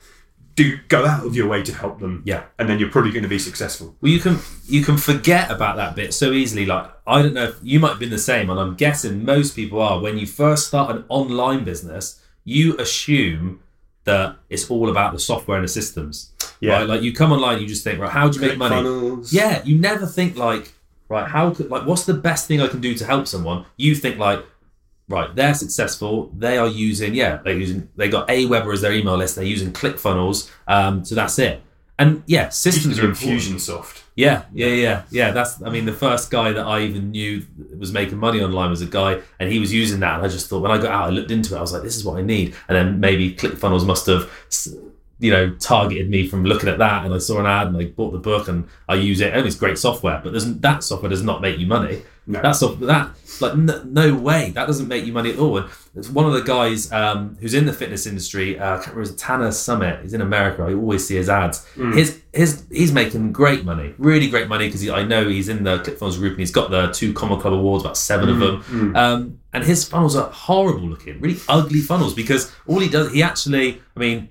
I don't work with him, so I have no idea. But it's not the you know it's not the design or the software he's using. It's the process that he takes through clients. That's it, and that's what you need to realize. Like yeah, um, if I if I don't know how to get a naturally skinny guy big, I could have the best software in the world and I could buy every bit of software and email list and automation and have this crazy. I used to have this email automation thing I called the War Machine, and friends would come around and look on my whiteboard. They'd be, like, "What's that?" And I'd be like, "That's called the War Machine. That is going to make some serious cash." And it was it was like a spider's web of things. If they click this, they go to this list and then they move here, and it was so complex, ridiculously complex to the point where if I went to the toilet and then came back, I kind of have to remind myself like what it meant. like, like, sorry, Bert, you're not getting a walk today because I need to keep staring at this so I understand it. It was stupid, like really stupid. Like, But that's what you're that's what you're sold. yeah, Like I mean, and we're digressing a little bit here into fitness business and particularly online business because I think that's a fantastic space for people to go into. Hmm. But yeah, you're sold. It's about the technology and it's about X, Y, Z.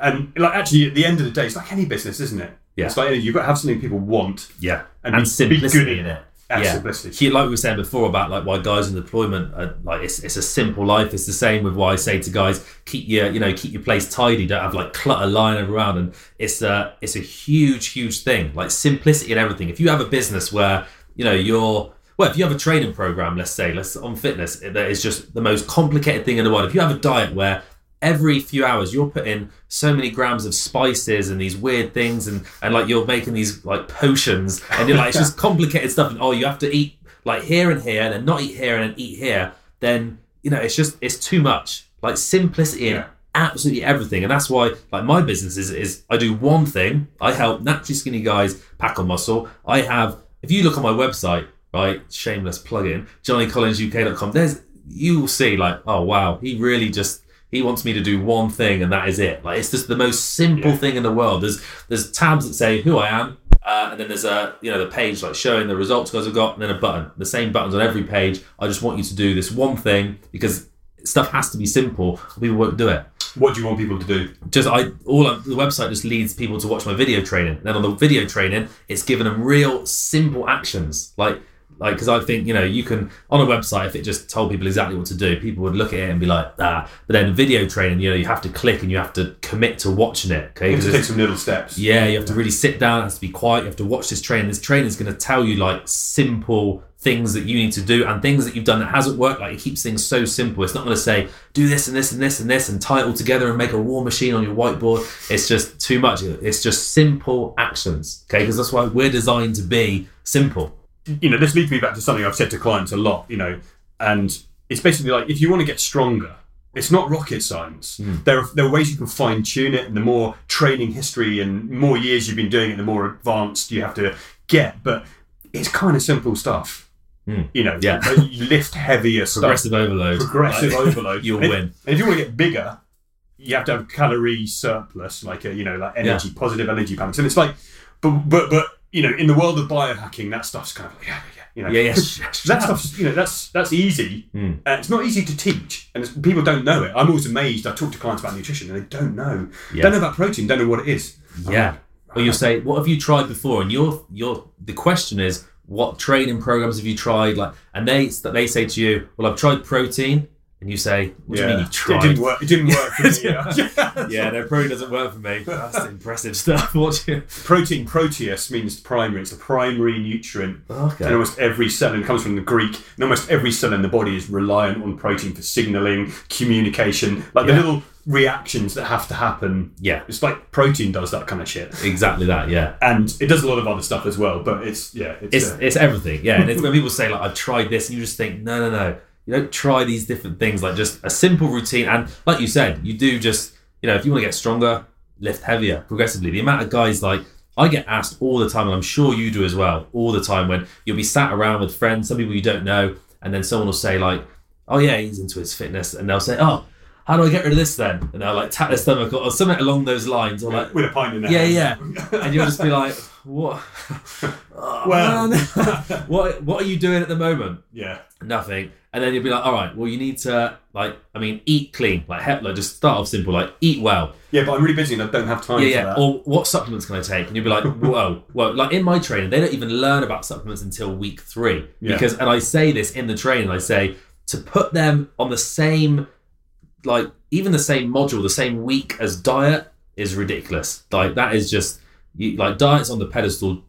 Diet, uh, supplements, yeah. Like when you've cracked diet, and you're getting and your diet is perfect, right? Your diet has to be like exactly how you want to be. You're not waking up groggy. You haven't got low energy and a low sex drive. You're feeling good. You're you're seeing your body changing. Then it's time to to enhance it. Okay, because supplements don't They're supplement. They're yeah, exactly. And people think this is how people think of supplements, and this is quite true. I'd say for ninety percent of guys I speak to, guys think supplements are things that I can take that require no extra work that will enhance the results. But actually, good supplements are things that enhance your capacity to do something, right? So creatine doesn't, you know, you take creatine and boom, I will get better results. No, creatine enhances your capacity in the gym. That's what it does, an energy system. So it's not some it's not a case of you taking something, you'll get better results. Even like testosterone, like good things like, like pine pollen is a good testosterone booster. So I take it. That doesn't mean I automatically get better results. It means like testosterone enhanced, which allows me to push harder in the gym. My muscles can repair faster, so I can push harder in the next session. Obviously affects your mindset, so I feel more positive, so I'm gonna eat cleaner. But that's what supplements do. They enhance your performance, not something that you just, you know, I'll take this and I'll get better results without any extra work. That's E- not. even to the level of anabolics and anabolic hmm. steroids. It's not like you, you, you use anabolic steroids and bang, you're like Popeye. Yeah. It, it allows you to train harder Yeah. and recover quicker. Exactly. And no, enhances your natural capacity, but you still have to do the work. And if you sit on the sofa and take testos- like testosterone, you know, you, you're Yeah. not going to get the results. I say to people, you will know people that are on steroids. You will know them and not know they're on steroids because they're not in good shape. I promise you. Yeah, Like obviously in the army, technically you're not allowed, but there's plenty of guys in the army with steroids, and you, you see them and you're like, wow.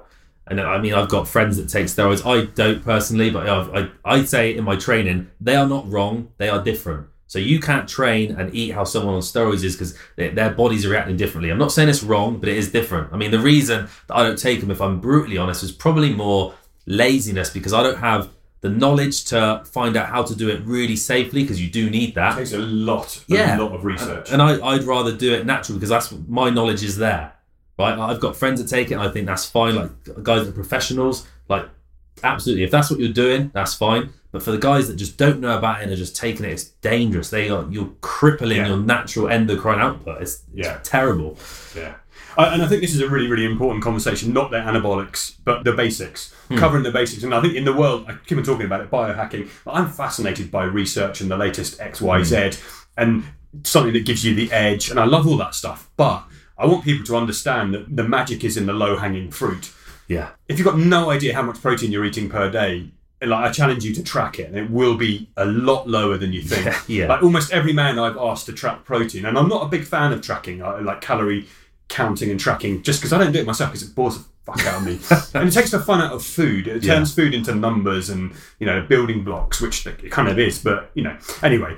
So, but when people do track for a short period of time, which I think is really, really important Mm. to understand what's going in the tank, they were like, yeah, no, I eat lots of protein, I eat lots of protein. It's usually like 70, 80 grams Yeah. A day for a man, and it, like you take an, an average guy, you know, you want to Yeah. be hitting more protein than that. Big time. Yeah. So we'll come back to that. Um, do you think we're suffering from a crisis of masculinity in Yeah. the world, in our society? Big time, yeah. And do you know, I spoke to um, one of my friends about this before, and this was us just like you know chilling out, just speaking freely. But I, like, I, I came to the conclusion that masculinity is perceived as yes useful now. That's what it is. Like we are amazing in dangerous situations, right? Absolutely. And people will be looking at blokes they know and think, nah, because they're seeing this guy slouched on the sofa, like in terrible shape, like fe- like in in like it's kind of doughy, like almost like a feminine mindset. And by that I just mean like not no aggression, no like aggressive, determined drive. It's um and their sex drive's usually like rock bottom, and it's because masculinity is good at being dangerous, right? It's, it makes you broader. It may even heightens your inclination to take risks in your brain. That's what testosterone does. So you want to put yourself in more dangerous situations. That's what you want to do because we had to, right? We, we were hunters and fighters. You didn't want to go into dangerous situations, you wouldn't survive. Like that's wouldn't have happened. So nowadays it's kind of masculinity is is perceived as less valuable, which is a crazy thing because actually when you sit back, it's more valuable than ever. It's still hugely important to be like a good man. I mean, guys that if you like heaven forbid if something should happen to you and your family, the first thing you're gonna do is is call the police, a protector.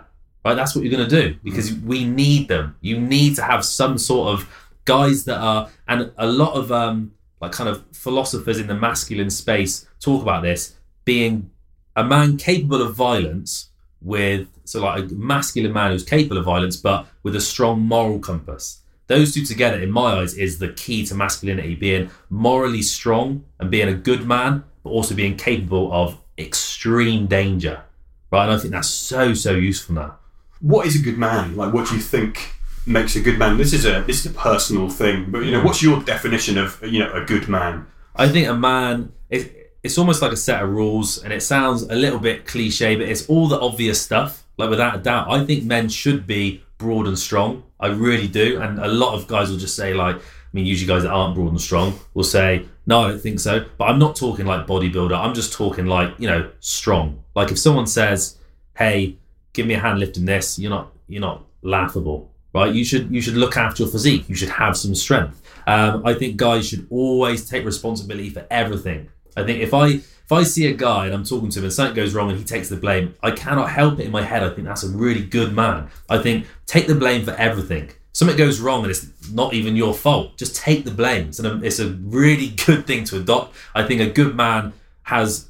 I've spoken about rules before, and I guess rules and morals, same thing. Things that he sticks by. He doesn't get deterred because oh, well, they're doing that right? So I should do it too. No, he's, he's strong. He's focused on what he wants. Um, confidence. I think that's a really, really big thing. I don't think men should be timid and meek, and they might start that way, but they should work on their confidence. Okay, there's nothing wrong with starting somewhere. Okay, if you're really skinny and small and you don't feel masculine and you are timid and shy, if you take one single step to be bigger, stronger, more confident, taking responsibility, one single step, and you promise yourself you'll continue to, instantly you are a good man. Like you are, you don't have to like work towards being it. Like because I mean, you're never going to reach where you want to be. You want to keep climbing and climbing and climbing. But as soon as you've decided, you know what, I'm not going to just go off to people and say that the best way to be is how I am to make myself feel better. I'm going to start moving forward and, and being more of what I know a man should be: broad, powerful, in control, confident, willing to look after those around him. I think that's a huge thing, and that's a little bit politically correct as a I guess a little bit now with saying like men should look after people because you would immediately think financially. Um, but I think I think in every area, I think you know when uh, when I pick Amber up from the train station after she's been for a night out and it's dark and she'll say things to me like, "Oh, I'm so glad you're here. I feel good." Right when we first ever went on a date, um, and she said to me, um, and I, we were talking about how what you first thought when we first went out and stuff, and she said, "Oh, I just remember feeling like really safe." That is better than anything anyone could ever say to me. Like that, just immediately because that's what that's what being a man is: is looking after those people you care about, right? And if it means financially, right? How amazing! Like, how bad did you feel when you're in the attic, right? And you thought, I felt shit. yeah, and it's not, you know, it's not because it was raining, because it was sunny. You said it's because you couldn't look after like your family. You're like, how am I going to support my family? And it's not because you're some like horrible sexist guy that thinks men uh, should always be the breadwinners. It's because you have a natural inclination to look after people you care about, and in this day and age, more than ever, financially is how you do it. Like that is, it's nice to do nice things. It doesn't matter if it's me going and buying dinner for Amber and, and then making it for her so it's here. That's a way of looking after it. Doesn't matter if it's me walking her through a, a bad neighborhood because it, it's late and she needs to get somewhere, right? It's just you feel good being a protector. So that is essentially what I believe to be like masculinity is taking responsibility, being in control, and that is of your physical state, your financial state, every state. And yeah, that, that kind of fits a lot with kind of my definition. Although I think that, you know, from my personal experience, you know, I said, oh, I felt shit when I was up in the attic there. I felt worse than shit. I felt completely like, I felt that it was not, I was not suicidal or anything like that. You know, uh, I'm very pleased that, you know, I didn't get into that kind of state. But I felt like it was game over in the sense that that was it. I was washed up. you I didn't see any way out. Like, literally dead end. Couldn't Yeah. see any way forwards, and I, I was completely apathetic. I, like, I didn't give a fuck about anything, apart from my wife and my kids, who I loved. I did not give a shit about anything. Yeah. I- I- it's weird. I couldn't. Ki- I couldn't kickstart myself. I was. I think it was depression, basically. You know, it was just. I really do not give a shit. I don't give a Yeah. fuck about anything. Apart nothing else matters, but nothing. this thing, right? This problem is so overwhelming and crippling. Yeah. Nothing else matters in the world. And and as I said, you know, that time, my wife, you know, yes, the financial thing was a massive thing for me. You know, not being able to provide, getting into debt, feeling like a failure was a massive, massive thing. Not because my wife has ever asked, you know, she, she, I don't think she wants me to be rich, like really highly successful. you know, she's way more intelligent, way more capable than me. She, she- like, honestly, she's fucking formidable. Um, she's never asked for any of those things, but I think, and this maybe sounds a bit, maybe it's just me, but I think there's something hardwired into men, certain men, not all men, something hardwired into men that you, you want to be able to be useful. Yeah, You want to be able to protect. You want to be able to provide, even if you don't need to. yeah, Even if your, you know, your wife or your partner or whatever is highly capable and you know earns her own income and you know, you know, is completely self-sufficient. There's still something I think about you wants to be able to fulfill a certain role for your kids and you know provide certain things. And I think that that that, that for me that was the biggest thing. Knowing I wasn't doing that or wasn't able to. Was like, fuck. It's that what it's exactly what you just said. That one word, useful. It's being useful. Like, and it's like you say, you you can try and like define like what it means to feel like a man and stuff, but you can feel it. You can feel it. And I felt really unmasculine before, um, and I felt really masculine before. And you, when you break it down, like why, it's it's how useful you feel, right? If I'm like, say, say I want to get the, uh, well, actually, um, when I first left uh, and I needed some extra cash, when the first few months I was setting up the gym, I was labouring, and my friend there uh, was an electrician. And I just said, "Oh, I'll give you a hand um, with this." We were just building it. It was a restaurant thing in Frome, and there was two electricians there and me, and I had no idea about electrics, like not a clue at all, and I felt useless. Yeah. And it, and that's the feeling of like I just didn't feel good about myself. And you know, someone else might have been like, "Yeah, it's fine. I don't know how to do this, so I'm I'm happy to help." But me, I, I really didn't feel good. I felt useless, and it made me. And I didn't do this, but it really made me just want to like go home and do like an online electrician's course or something, and then, then like go back and be like, "Guys, Oh, yeah. I can do it now." like I just felt so useless. And that what they say, and this is a thing that you'll read about a lot when you look into like masculinity and stuff, is is like being good at being a man is being good at the tasks that men needed to be good at, right? The things that testosterone makes us good at. So being strong, being good at uh, being good at violence, right? And it's why if you meet like a I don't know if you're in the army and you meet a soldier who's just like killing it at the gym in really good shape, and you know he's deployed to loads of like done loads of like good things, like impressive things, you can't help but be impressed by him right? You just can't help it. If you meet a guy and he comes around and he's just like humble, really nice and confident, and you find out that you know he's a I don't know, say he's a cage fighter with a really good record, uh, and also he, he he looks after his you know I say his, his wife doesn't work and he looks after her. Now, I'm not saying that's the right thing to do, but you wouldn't help to feel like hey, this is a, a good guy. He's, he looks after his family. He's capable of violence. Like, and even if you hate those things, if there's something inside you, you will feel like this is an impressive guy. Because we even now to this day we judge other men on their capacity for doing those things. Yeah. right? You feel like my brother is an insanely smart guy. Like um, just finished his doctorate in mathematics like working in london in the banks. He's insanely smart but really i walked past when he's coming for christmas and do the um his coursework, I, it looked like the beautiful mind stuff. I was like, Matt, don't All stop pretending. Yeah,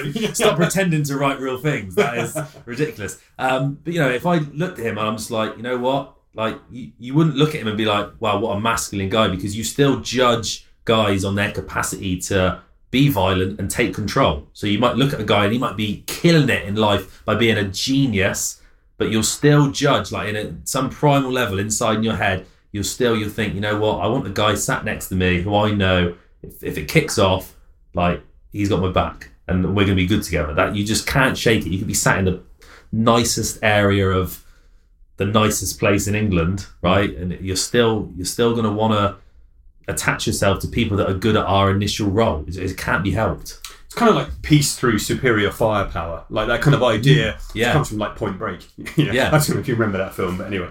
And I, I remember like when I, I lived in London for a while when I was like in my kind of early twenties, and um, I remember going to these Shaolin kung fu classes. And they were it was, it was a part of like I think the official Shaolin temple in London, and it was run by a guy who was an actual monk. And he'd come over and he was a European, I don't know, head of whatever part Yeah. of the temple. And he he competed in like martial arts because he wanted to sort of showcase the arts they did. And he's a Buddhist monk, and so he's really really humble, but he's fucking hard as nails. Yeah. And like you, you know that you could probably never provoke him. He would never have a fight with anybody. Yeah. He's the most chilled guy, you know, like obviously dedicated to Buddhism and non-violence and stuff like that. However, he was also like completely like his, his hands were like kind of like you know like it's slightly misshapen because they Some were like nails oh, yeah, yeah. yeah. And, and he just and his physique and stuff like that. He wasn't like really really big, but he just was. And he was like mega peaceful and stuff, and you still looked at him like, what? What a man! You knew he was like highly capable, but and also you know could, could crush it in terms of fitness and stuff like that. Yeah. But you know, it was just um, had nothing to prove. It never would. And I know other guys like that who are you know successful in like BJJ, um, you know, who've been in the military and bits and pieces like that, and they you know they're pretty handy. Hmm. You know, um, but they're probably the least aggressive people. Yeah. I know. Whereas I think the guys who probably can't back it up often maybe some of the more aggressive guys Yeah. that you see in society. Definitely. Perhaps yeah. get themselves into trouble. You, you see it in doorman. You'll see it in doorman. You see the smallest doorman is always the guy that's getting in trouble because he lashed out at a customer when he could have just easily talked him out of the place. I mean, I, I've got a friend um, called Nick, call him Big Nick, obviously. Um, he's of course, and he's huge, and you've never felt a softer handshake yeah. like ever. He's just there's when when you're at that level, you just got nothing to prove, and it's a good place to be because that's kind of why I spoke about when I was a kid, real skinny. You know, I was just naughty all the time at school, and I was just the class clown. I was just constantly trying to prove mm. some sort of value. Mm. But the guys that have real value just don't need to do it. Yeah, and I think this is something. Like, like I'm 43, and you know, it's taken me a long time. Like, I had early success, thought I'd kind of made it. Perhaps probably probably got a little bit carried away with my own, you know, with myself and my, you know, how good I was, and Yeah. you know, and then thought, right, you know, I've done that. I can make fitness business work, and you know, shit went wrong for a while, and you know, I got humbled. I got like my ass handed to me basically, and and I thought, okay, I'm coming out of it, and it t- took seven years, and you know, it was it was hard, and um, I think the thing I'm realizing is is basically that you know just not having anything to prove and trying to kind of like be humble. I think humble is a good word, but like I think useful as well. Like useful and personal responsibility is really interesting. What sort of stands out to me from what you said. What I want to talk about, like related to masculinity. I mean, I, I think that there's, I think there's a crisis of meaning. And I think it's not just a masculine thing. I think it's men and women and in society at large. I think a lot of people are suffering from like a crisis of meaning. They're a little bit directionless. They they kind of can't quite put their finger on it, but they feel like there's something missing from life. And I think for a lot of men, it is feeling stronger, feeling more masculine, being a provider, you know, being able to sort of look after your family in certain situations. But I think a lot of women also have this kind of slight vacuum of like, I don't know, there's this slight emptiness, like there's something missing from life. And I don't know, I don't know if you think that the the kind of crisis of masculinity fits into this broader thing in society. You know, like uh, a lot of people seem to be a bit lost. Yeah, no, I think so. I think we're like as animals, we we should be happy, right? The balance in our our, our chemical brain should be like happiness, and if we're not doing what we should be doing, we're not going to have that, and it, we shouldn't like survive. I don't know if you've seen um Stephen Ilardi, that's his name, The Depression Cure, the book Oh no, I haven't seen that. No. and he he's got some interesting stuff in there. But he basically says like his exact quote is something like, "We are not built for this fast food laden, sleep deprived, fast paced, frenzied way of life. Like he, he's like we're we're not made for it. Like we cannot survive in it, and that's why so many people are like stuck and struggling for meaning because they're they're just living incorrectly, right? Like maybe it is a, a bit of it is living too politically correctly, where we basically denying all of like what's natural. Like we just we're like no, that's not the case. Like no, men shouldn't be um, strong. No, you shouldn't. Don't show any signs of aggression ever. Violence is always always bad. Um, all these things like kind of just putting us in a cage, right? And just trying to make timid humans. And it, you're never going to feel a deep satisfaction when you're living like that ever. If you just follow like society's rules and do live exactly how you believe you should live, and then take any other stuff from scrolling through Instagram and seeing how other people live in, and that's how you base how you live, you will never, ever, ever feel fulfilled. Whereas if you strip everything back and you think, what is important to me? Right, well, my family. So for me, it's my partner and my dog, right? Super important to me. Um, what else is important? My business, because I want to help as many men as I can. My mental and physical state, really important for me. Um, and and that's it. So I'm just like, right, so what should my day consist of? It shouldn't consist of all this pointless stuff that everyone's doing, like going out, drinking loads, um, like, you know, watching endless, endless, pointless reality TV, like all this stuff that really like drains you, like and makes your life more complicated than getting into debt. So you've got letters coming through the post that depress you every time you look at them, and then buying stuff you don't need. So your house is a little bit too cluttered. Um, so you you know you don't actually you know the simplicity of the house is gone. You're doing all that stuff when actually you should be like right, what's important? The business. So I'm going to put you know a few hours just to progressively grow my business. What's important? My dog and my girlfriend. I'm definitely going to spend some time with them tonight. What we're going to do? We're going to eat some good food together, sit at the table and talk. Like, that's going to be good for our heads. It's like the most simple actions throughout the day that just force like a you know stacking up wins throughout the day that end in that big final win. You're gonna feel happy. You're gonna feel fulfilled. You're gonna feel like you're moving forward. Because every time I've ever felt down or depressed or not great, it's always come. It's not come from adding something extra. It's always come from stripping back. It's like right, I'm gonna stop. I'm gonna get rid of that, and that's why you know one of the reasons I cut my morning routine back. My morning routine was rigid and so complex, all these different things that were going to make me feel amazing. I'm going to read this page of this book and do this and, and breathe for this many minutes um, or I think about this and then meditate this. Um, when really, even that was overwhelming and just stopped me feeling happy and fulfilled because it's too much. I stripped it back. Now I've got a morning book that I flick through and I have a brew. I take out for a wee and I love it. And it's very simple. My Every part of my day is simple. Simple, suffering and winning. That is it. Nice SSW, simple suffering and winning. um, yeah, I, I think the thing is like it becomes a box ticking exercise, particularly things like morning routines, because you because because Tim Ferriss, you know, like does it because he's modelled like X, Y, Z billionaires, and they do it, so it's going to work for you, and you know. If you do these four things, you might become Bill Gates. Like it, Yeah. it doesn't work like that, but still, people, I think people still have this fallacy in their head that it might and it becomes a box ticking exercise. I haven't done my breathing. I haven't, you know, I didn't. I, I've looked at my sleep tracker and fuck, it wasn't good enough. And I think we get this real performance anxiety. Yeah. And um, you know, it, it ends up being kind of like self defeating. It just doesn't help. And I, I've done. I did a, a really good private session with a Wim Hof instructor. Unfortunately, not Wim himself, but you know, Vim or whatever. Yeah. But um, and a really nice Emma, um, and she was really really good. And we did like a three hour session, and it was like you know, two hours of breathing, and then we did the ice bath, two minute ice bath, and it was Nice. awesome. I felt amazing, but I don't do the breathing in the mornings because I can't be asked. Yeah. I like I just uh, you know I want to improve myself, and uh, and I, and I know it makes a difference, but. I know there are other things I can put my time into that will Yeah. make my quality of life better. And just because other people are doing it and experimenting with it and saying it really works for them doesn't Yeah. mean you kind of have to. And I think so. I've got this kind of rule that I've adapted, which is like fixed but flexible. Okay. It's like here's the shit you should be doing, Yeah.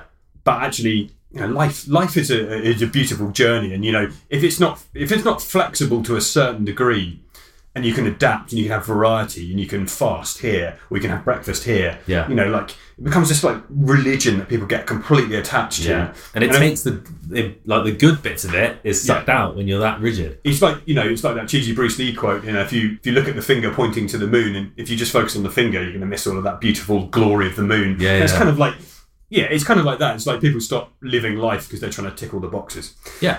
Um, so what's a dangerous man? I, I've heard you speak about this. And I think you made a video about it and like done some like a vlog and you know maybe blog post about it. And, uh, and I found it interesting because I think it's something that could probably be really based on what we've just talked about masculinity. I think there's a slight trend over the last five years of like people, certain people promoting masculinity, which is not the best kind of masculinity. Like a bit kind of like. I'm thinking of some American people, uh, some gun toting kind of bit Yeah. I don't know. I want to be careful with what I say, but you know, promoting not a great brand of like alpha male. It's like a cartoon version. Yeah, i- exactly. And then so basically, but I've heard you talk about the dangerous man kind of concept, which I think is fairly unique to you. And I wondered if you could explain what that means. Uh, Yeah, sure. So, I mean, I, I think every man should be a dangerous man, and there's a there's a difference that a lot of men will point out, and you'll see this um, a lot when you like when you read this kind of thing. You see people talking about like being peaceful and how being peaceful is the best thing. Now, in this in this day and age, you you know it's peaceful most of the time if you live in a nice place like we do, right? In, in England, it's it's not terrible, but you got to realize the difference between uh, a peaceful guy that is capable of, of violence, right? That's a dangerous man, a good dangerous man, versus a peaceful guy that isn't. Like he'll he'll act like that's impressive. He's peaceful. he's just harmless. He's just a harmless guy. It's not the same thing. A dangerous man you can see easily, and a lot of guys will think, right, I'm gonna be a dangerous man. They'll walk into the room with you know their eyebrows crunched up to their eyes, looking stern, like looking ter- terrifying, and you just confused. yeah, people. You see a lot of guys doing the gym. A lot of guys that are anxious and don't have a lot of confidence. You'll see them in the gym looking really stern, like they're angry because they're trying to look dangerous because they think that that is it's a substitute for their anxiety. That's not a dangerous man. A dangerous man has, for one, confidence in his abilities, right? So he's never going to lash out and be aggressive to someone to prove a point because he has absolute confidence in, in his abilities. Um, but also physically, you can spot it. Okay, you can spot a, a, a dangerous guy because he's got that the, the things that testosterone create, right? The broad shoulders, the big powerful chest, the big arms. Like you look at these guys and you think, I don't want to fuck with that guy. Like I don't know why. You could just never seen him before. You see him in a cafe. I wouldn't fuck with that guy, and I wouldn't race him either because he looks pretty capable, like all round, just like a dangerous guy, hmm. right? A highly capable guy, like we spoke about before. What masculinity is? A guy that can, you know, protect his tribe. That's a dangerous guy. He's able to fight. He, he can look after himself. He can defend the people he likes, and he's got the confidence to do it. And he's not a liability in the sense of when it's not dangerous, he's just reckless. I do have that's his name. I've got a friend like that who's just, you know, he's a great guy. He's done some incredible things in his military career, um, but he's just a real lasher outer, and it's just it's not impressive. bit unpredictable. yeah, and it's just it's there's no control there, and you just think that's a guy, and that's a dangerous guy in a different sense, like an unreliable guy. That's a dangerous guy in the sense that he shouldn't be that way. Whereas a dangerous guy, in the sense I'm talking about, is a guy with great capacity for danger and great control in in unleashing it or not. Yeah, he's got that killer instinct. And, he, and those guys, these guys will always be highly successful, always, because they're always driven. They're not late to work and then doing the bare minimum because they've got that killer instinct. They are highly driven. They will climb very, very fast. Um, but also, you don't want to mess with anyone that these guys care about because they're just relentless in protecting the ones they care about and moving forward. That's a dangerous man.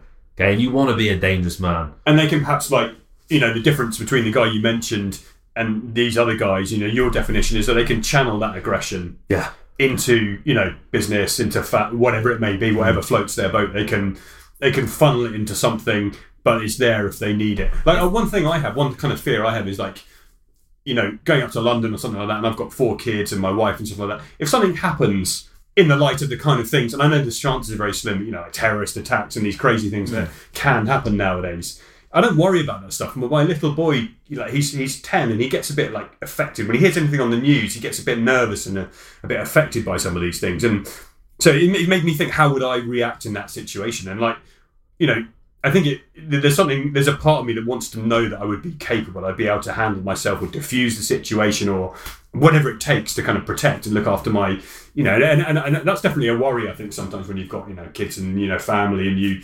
I, I don't know if everyone thinks about this, but I know that I, I, don't, I don't have any training. I don't have a background that allows me to know, right, if this happened, I would do X, Y, Z, and I know I could take care of the situation. And I think it'd be really useful for like most people and men to have some kind of basic training, some kind of framework that allows them to know how to manage life.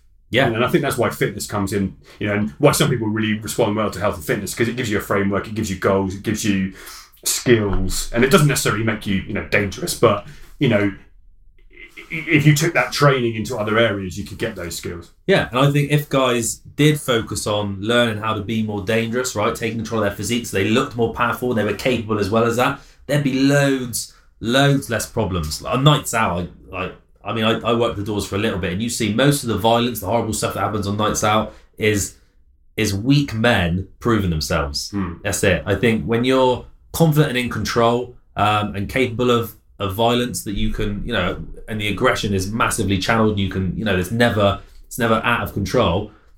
It's so much easier to just get on with life, knowing in the back of your head that you're secure. You're, you you can handle whatever comes at you. It's just a it's a much better place to be rather than like kind of thinking right, I need to prove myself because they're here. Always wondering like, oh, I hope no one bigger than me comes because then they might not be worried about me. And it's, it's like a just a little rodent mindset, and it's not good. and it comes back to belief and confidence and like mm. self-esteem, I think, probably, doesn't it? Big time. Yeah, yeah, definitely. So, Johnny, you've mentioned testosterone a couple of times, and you know the importance for men trying to build muscle, like skinny, skinny guys trying to pack on muscle. Also, just you know, testosterone is the male hormone, and you know it comes into lots and lots of things that you've talked about: mindset, confidence, uh, like perhaps like aggressive, you know, kind of action, things like that. So, I, I think you know I, I've started to test a few clients I've worked with over the last couple of years. Uh, the more I've learned about testosterone, but I'm not in any way like an expert. I haven't really followed up. What I've done is I've referred people. I've said, actually, you know, there a few alarm bells are ringing. You might have low testosterone levels. Why don't you go here and get it tested, and they'll tell you what to do. But for someone listening, like, what are some of the symptoms, and then also some of the side effects to their life of having low testosterone, like in your experience? Okay. Um, it's uh, and by the way, I'm by no means an expert either um, in testosterone specifically, but it's it's really important that everyone knows about it. Okay, it is a key key player when it comes to your mindset, your physique, and if you've got low testosterone, which you massively could do, it's becoming more and more common just because of the way we're living. In fact, I think testosterone levels are dropping by 1.4% a year, regardless of age, which is terrifying. Just because of Just the way we're living. Lifestyle. yeah, um, you know, porn. Every, like, men just watch porn all the time now. This is just like some people prefer it to sex. It's a testosterone killer. Um, processed food. Food's probably the biggest thing. Lack of sleep. So low testosterone. I mean, it's the male sex hormone, so you're going to notice it in your sex drive initially.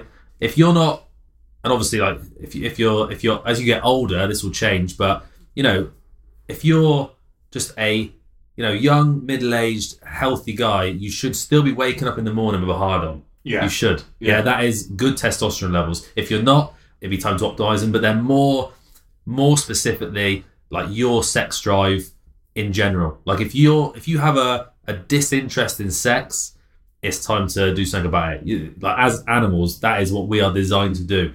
Like you should, men should always be in the mood, right? Like you should have you should have a high sex drive, um, and obviously it's going to drop as you get um, older. Maybe. Yeah.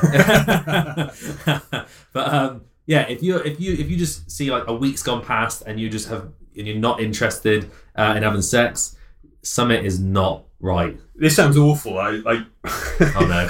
this sounds awful. My my wife's like you know occasionally had conversations with friends, no names mentioned, and like you know because I think women tend to discuss sex and sex life more than men do, and like, occasionally I've heard the tail end of conversations where certain couples you know m- might not have sex for a couple of weeks, and I'm I'm not fucking horrified by that because I I think I have quite a high you know sex drive, and I always have had, and um, you know I'm, I I feel very thankful for that and it was just it, I just couldn't get my head around the fact that there might be some guys out there who you know maybe married to someone they love and fancy and find attractive, and they don't want to have sex with them or haven't had sex for a couple of weeks or a month or something. But like what they can do is they can misunderstand their sex drive because I was speaking to a friend of mine about this very thing, and he was talking about testosterone. Um, he, he's a he's a bigger guy than me naturally, um, but I'm bigger than him now. But we weren't talking about muscle stuff. It was it was literally just about. He's like, oh, I don't feel driven. I was like, oh mate, you got to live well because it's going to help to optimize testosterone. He said, oh, testosterone, my testosterone level's higher, um, and he was like, I'm masturbating like every day.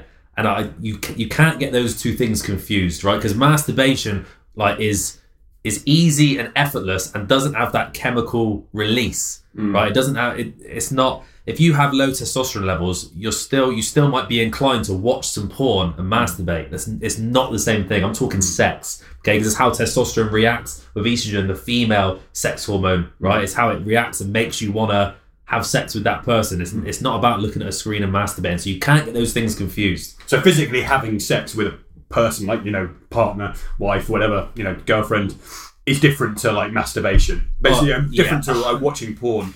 Hugely, Yeah. hugely. There's nothing wrong with masturbating uh, within within reason. Like, quit your job. Like, Keep it under control. yeah, settle down, everyone. Um, but watching porn is a killer. Like I tell everyone, just stop watching porn. It ruins the connections in your brain. Because although like watching porn doesn't drop testosterone, watching porn will ruin your sex drive because it kind of trains you to be into different things, and that is why. Like, and I've spoke to loads of friends about this who have said like they- they're nodding when I say this. I say when you watch porn, you can't then you can't just watch people having sex. It progresses. You need more and more weird and wonderful hmm. porn. Like it gets to the point where guys have been watching porn for years. Now they have to watch. I'm not going to describe some weird stuff, but you know, ima- just imagine like it, it has to be that, or they're just Okay. not going to get through it. And it, it's a real problem because then when it comes to having sex, you don't really want to because you not that you see it as boring, but you're more turned on by that that visual, that graphic visual and quite extreme thing that you have to watch now. Hmm. And it's not a good place to be.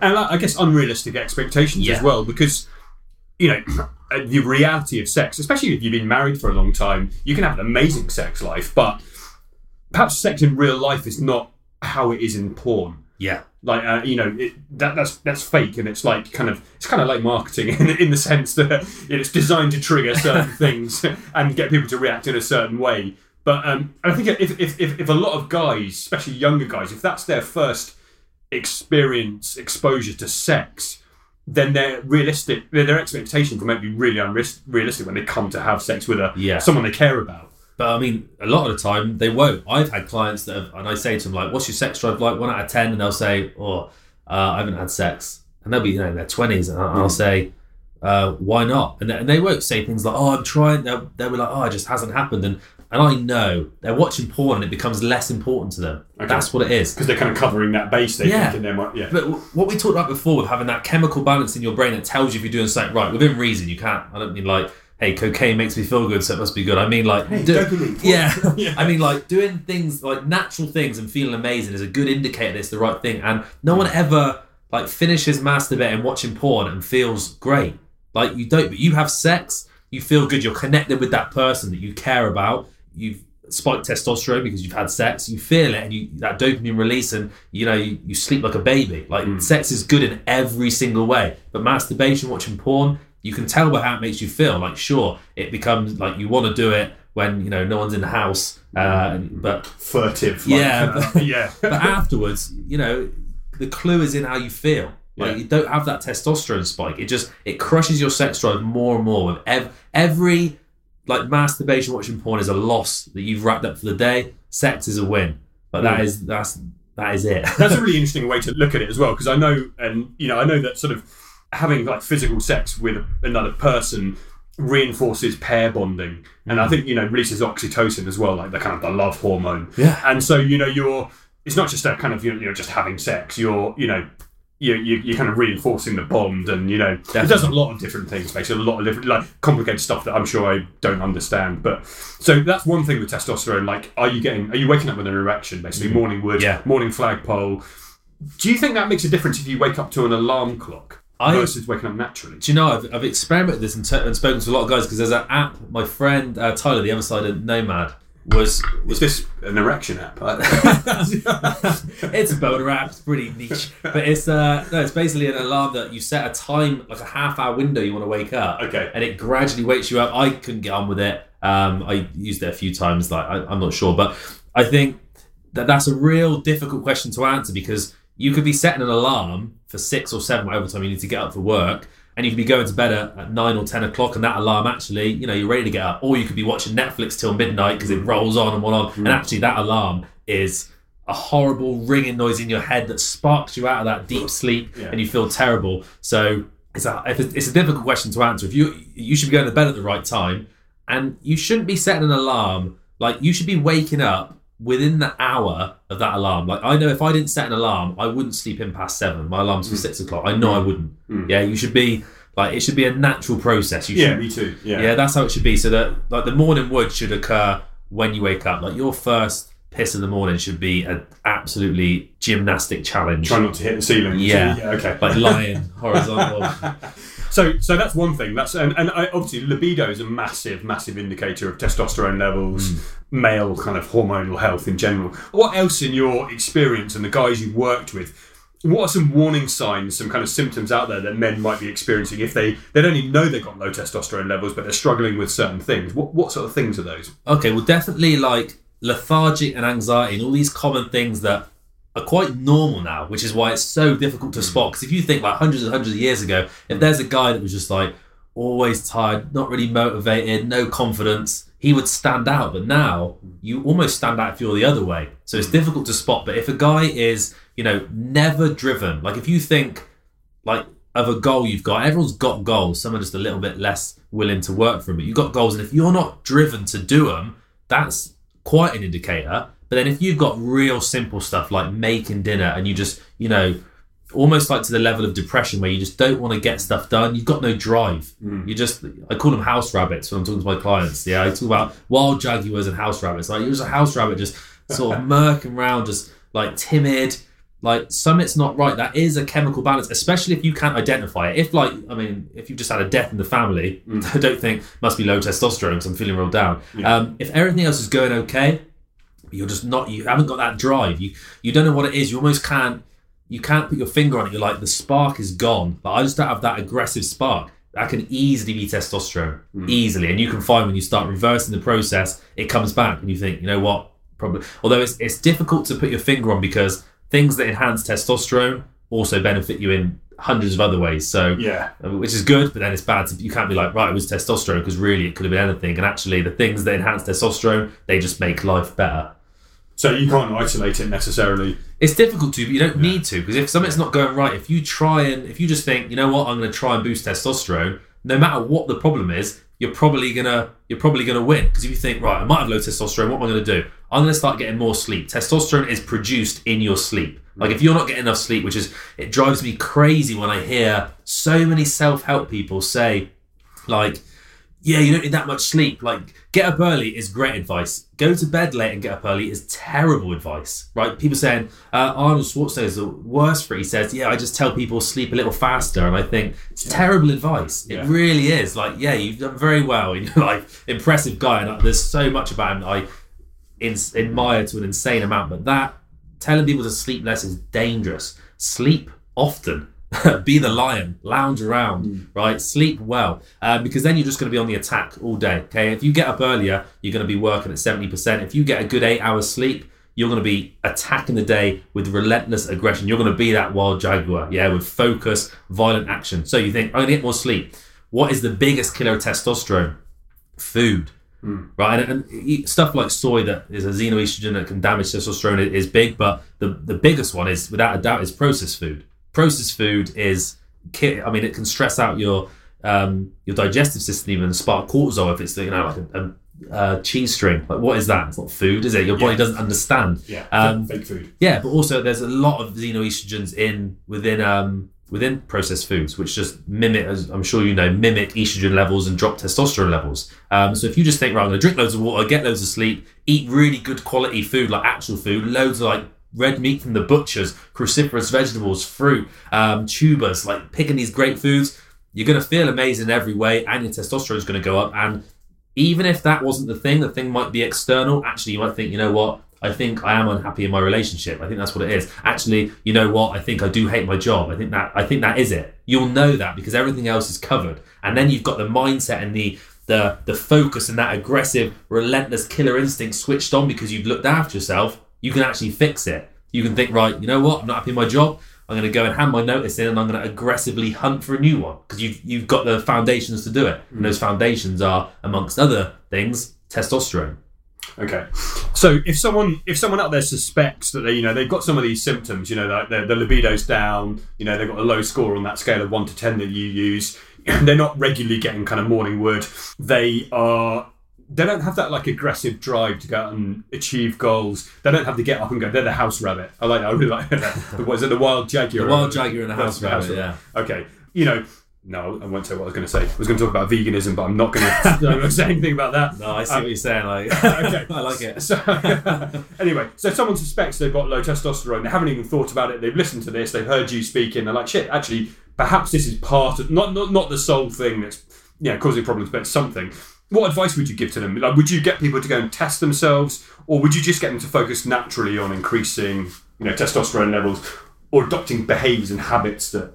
It depends how aggressive it is. If you're like, if you're in a position, if you're in a position right now when you are waking up every morning feeling terrible, like you cannot get a hard on with your missus, or even like if you're if you're single with anyone, like you you you just have no sex drive and no sexual function, mm. then get tested. Don't bother with the small stuff. Go and get tested now because that is you know that's that's the bottom. That's not a good place to be at all. Whereas if you're just um, if you think like I'm not that interested in sex, but I'm having sex like once every week or two, um, and I'm performing well, like, and I've got morning wood maybe like two two days of the week, um, or once or twice in the week, but majority of the time I don't.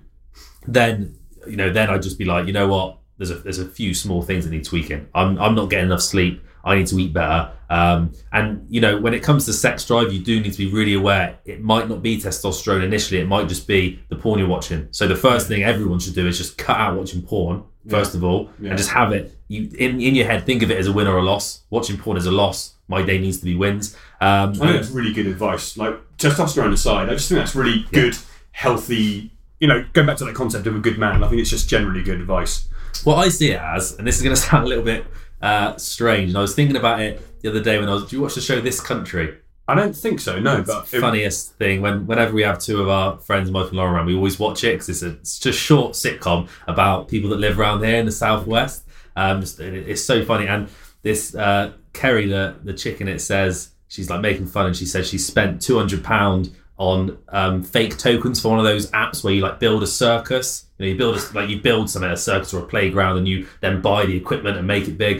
And I just think like porn to sex is business to that. Like that is just you pretending to be successful on an app, Yeah. right? Pretending like, oh Yeah. look, look how high my bank balance is in this game, Yeah. versus going out, starting a business and, and helping the world, compared to having sex with your phone, compared to like a bird.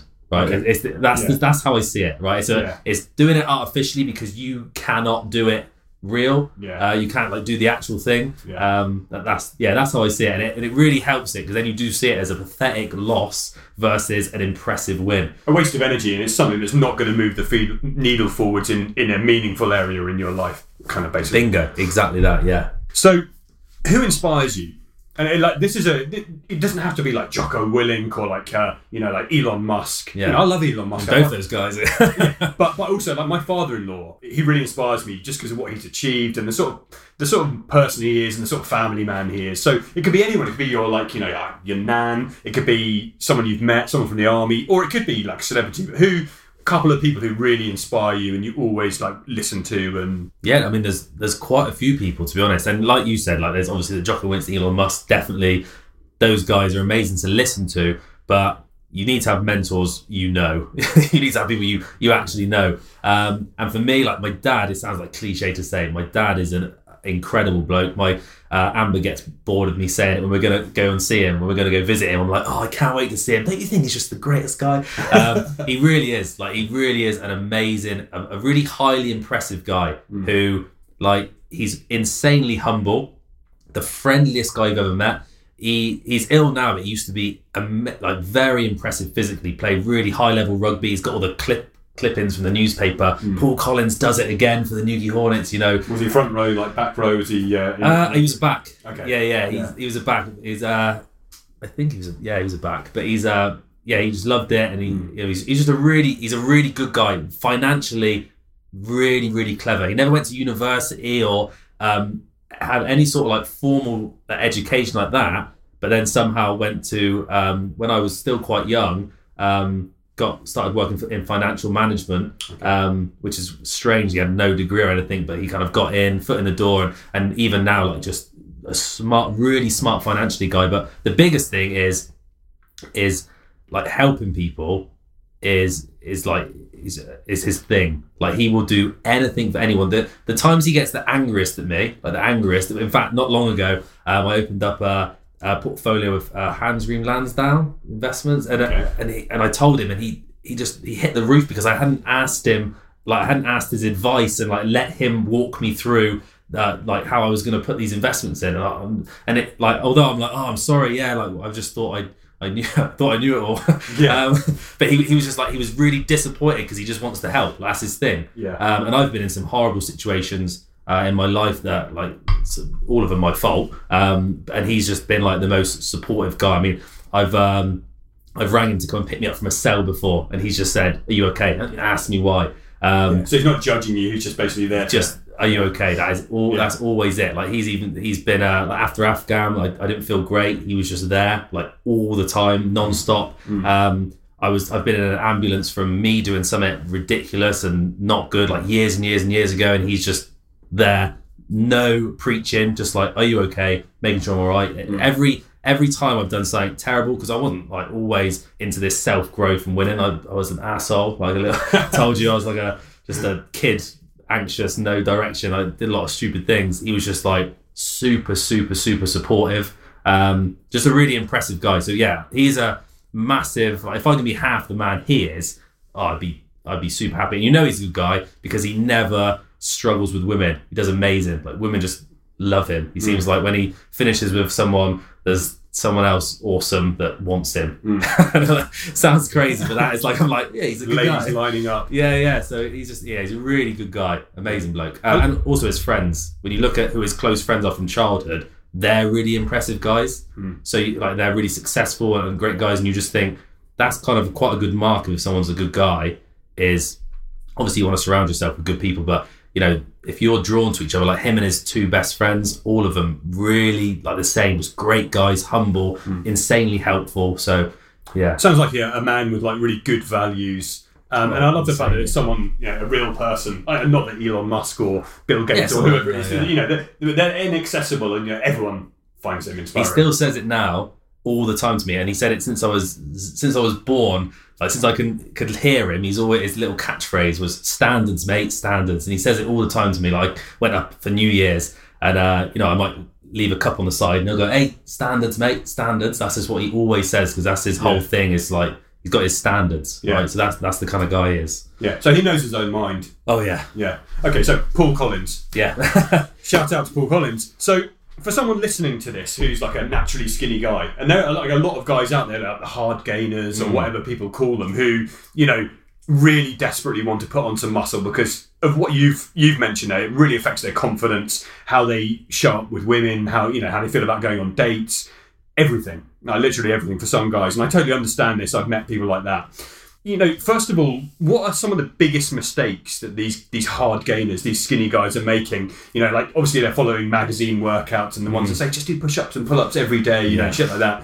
What, what in your experience, what are some of the biggest mistakes they're making that are stopping their progress? the biggest mis- the one single biggest one because there's a few but the biggest one is and this is the this is the good guys the guys that are mentally strong not lazy they want to do stuff and they are training insanely hard. I mean they are doing everything they can. I say what are you doing now? They say i'm doing everything. They say i'm train i'm following this training program then i'm doing strength training. Some of them are training training twice a day. They're just they're trying everything and Doing CrossFit in the morning, Yeah. like bodybuilding the exactly that everything. And i say to them like all exercise burns calories. All exercise. Lifting weights burns calories a hell of a lot of calories. Like all exercise burns calories. So if you're trying to throw everything against the wall to see what sticks actually most of the stuff you're doing is unsticking that stuff that sticks right you're you're burning unnecessary calories i say you just you need to rest a lot i mean i don't love saying that to people unless i've spoken to them for a while because a lot of people hear that and think, right, yeah, I need to rest more. Most people aren't training hard enough to even warrant any rest. To, to be honest with you, like most people, their intensity they train at, they could do seven days a week.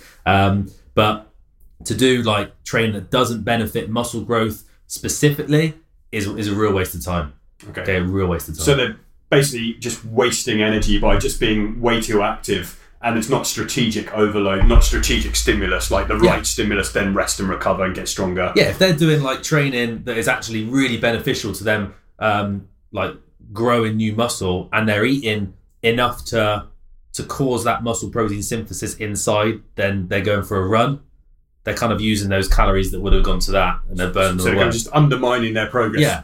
They think that they're doing the right thing. Like, okay, if I'm training, I just train more. Yeah, it's Train almost more, like I said before about the best things in my life have come from taking stuff away rather than adding things. That's what they need to do with their training, rather than thinking what else can I do. Really, they need to take some stuff away. Okay. That's that's a big one. Get back in love with, fall back in love with those basics. Big time. Yeah, yeah, yeah. Be more aggressive and focused on the like laser focus and execute aggressively those things, uh, and and cut everything else out. And suddenly they're swelling up. Like the 80 20, the kind of minimum effective Yeah. dose type thing. It's like, so so let- let's talk about that. Like the minimum effective dose. Like, you know, what are the things? Like lift weights. Yeah, you But- have to. But what sort of weightlifting? Uh, do you know there's a lot of there's a lot of debate about this, but like if you look at studies across the board, there's a few undeniable things. Like there's a few things that just flat out 100%. You mentioned earlier, progressive overload, right?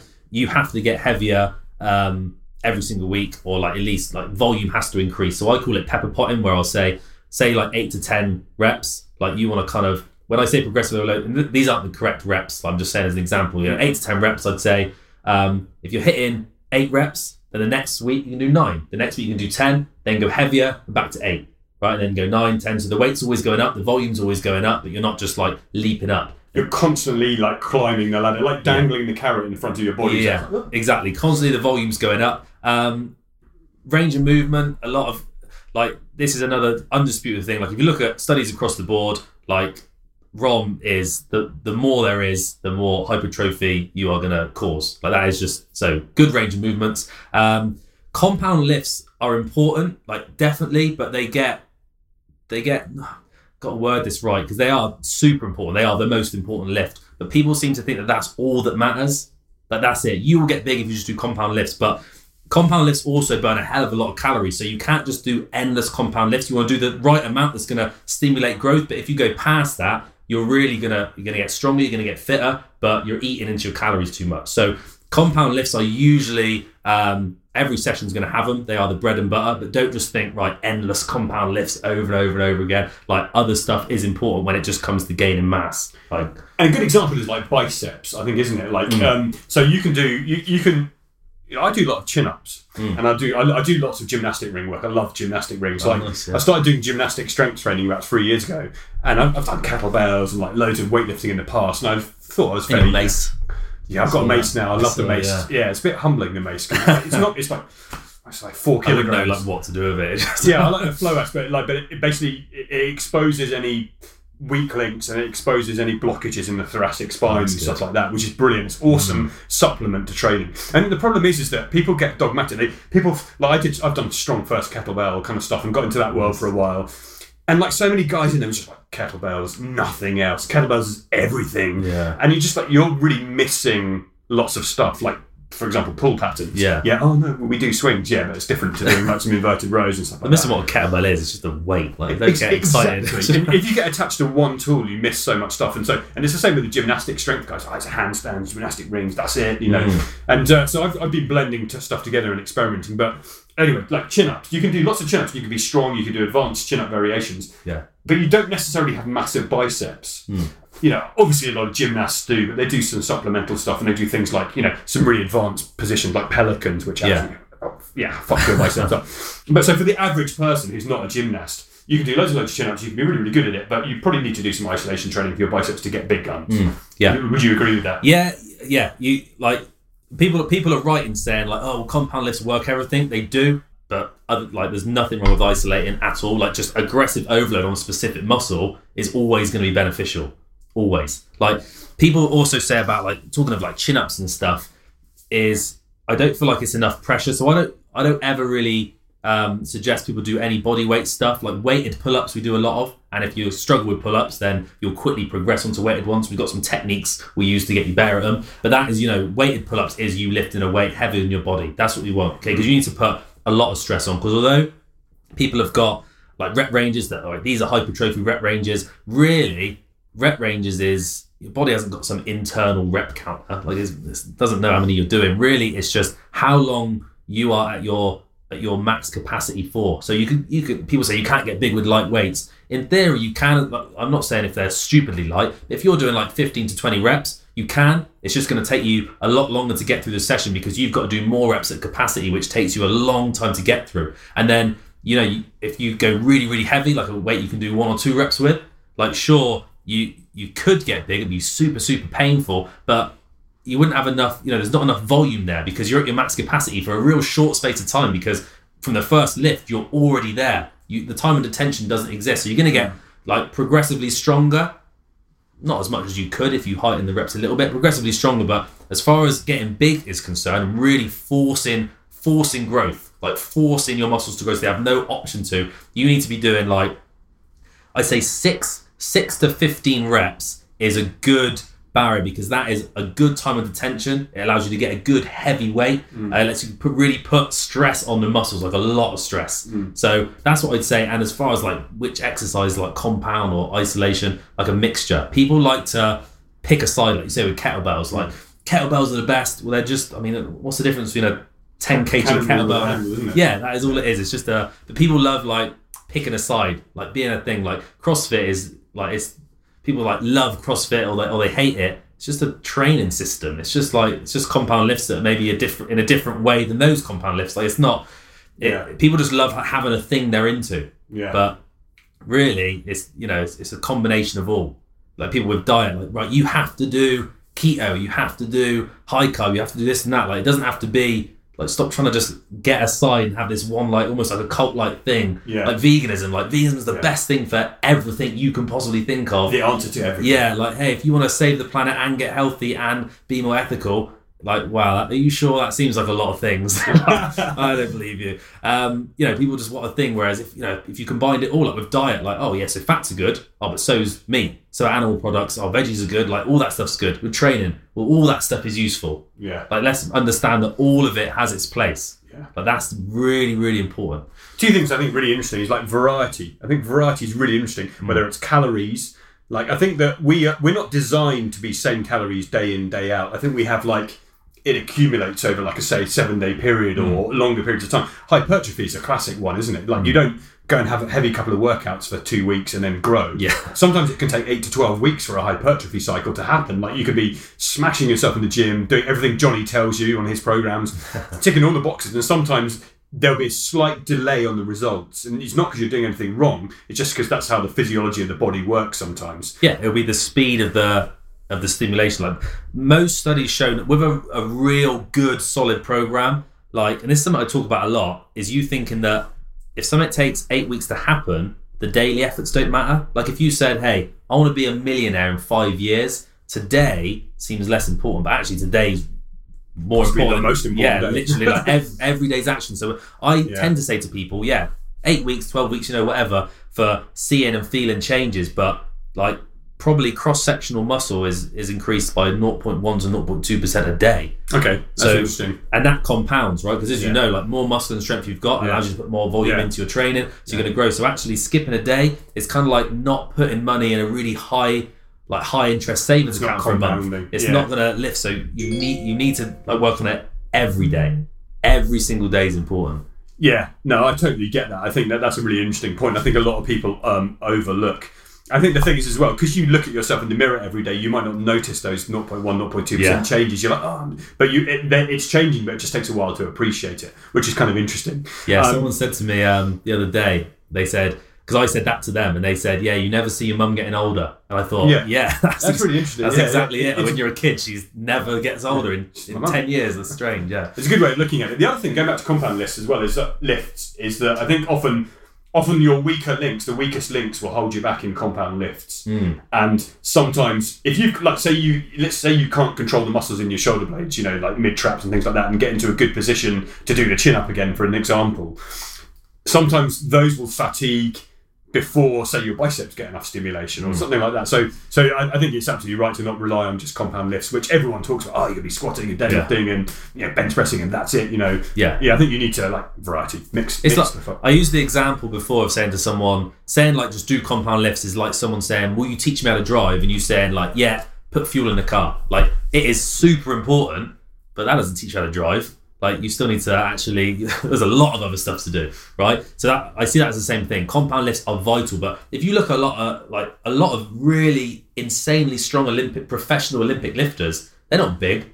Like a lot of them are big, sure, but a lot of them are small. It's it's not it's not a common thing that Olympic lifters are big. That is by no means a fact. So if compound lifts is all it took to really stimulate growth, they would be monsters because that's all they do. There's a brilliant, brilliant quote, and I can't remember who it's by, but like some proper like strength training coach, you know, Olympic coach. I can't remember who it is, but basically, like somewhere in China, like a ten year old girl's warming up with your one rep max. it's fucking awesome because it's absolutely true. it really is. Yeah, yeah. I see the videos of them on online, so you're like, wow, they are strong. That's terrifying. I need to train more.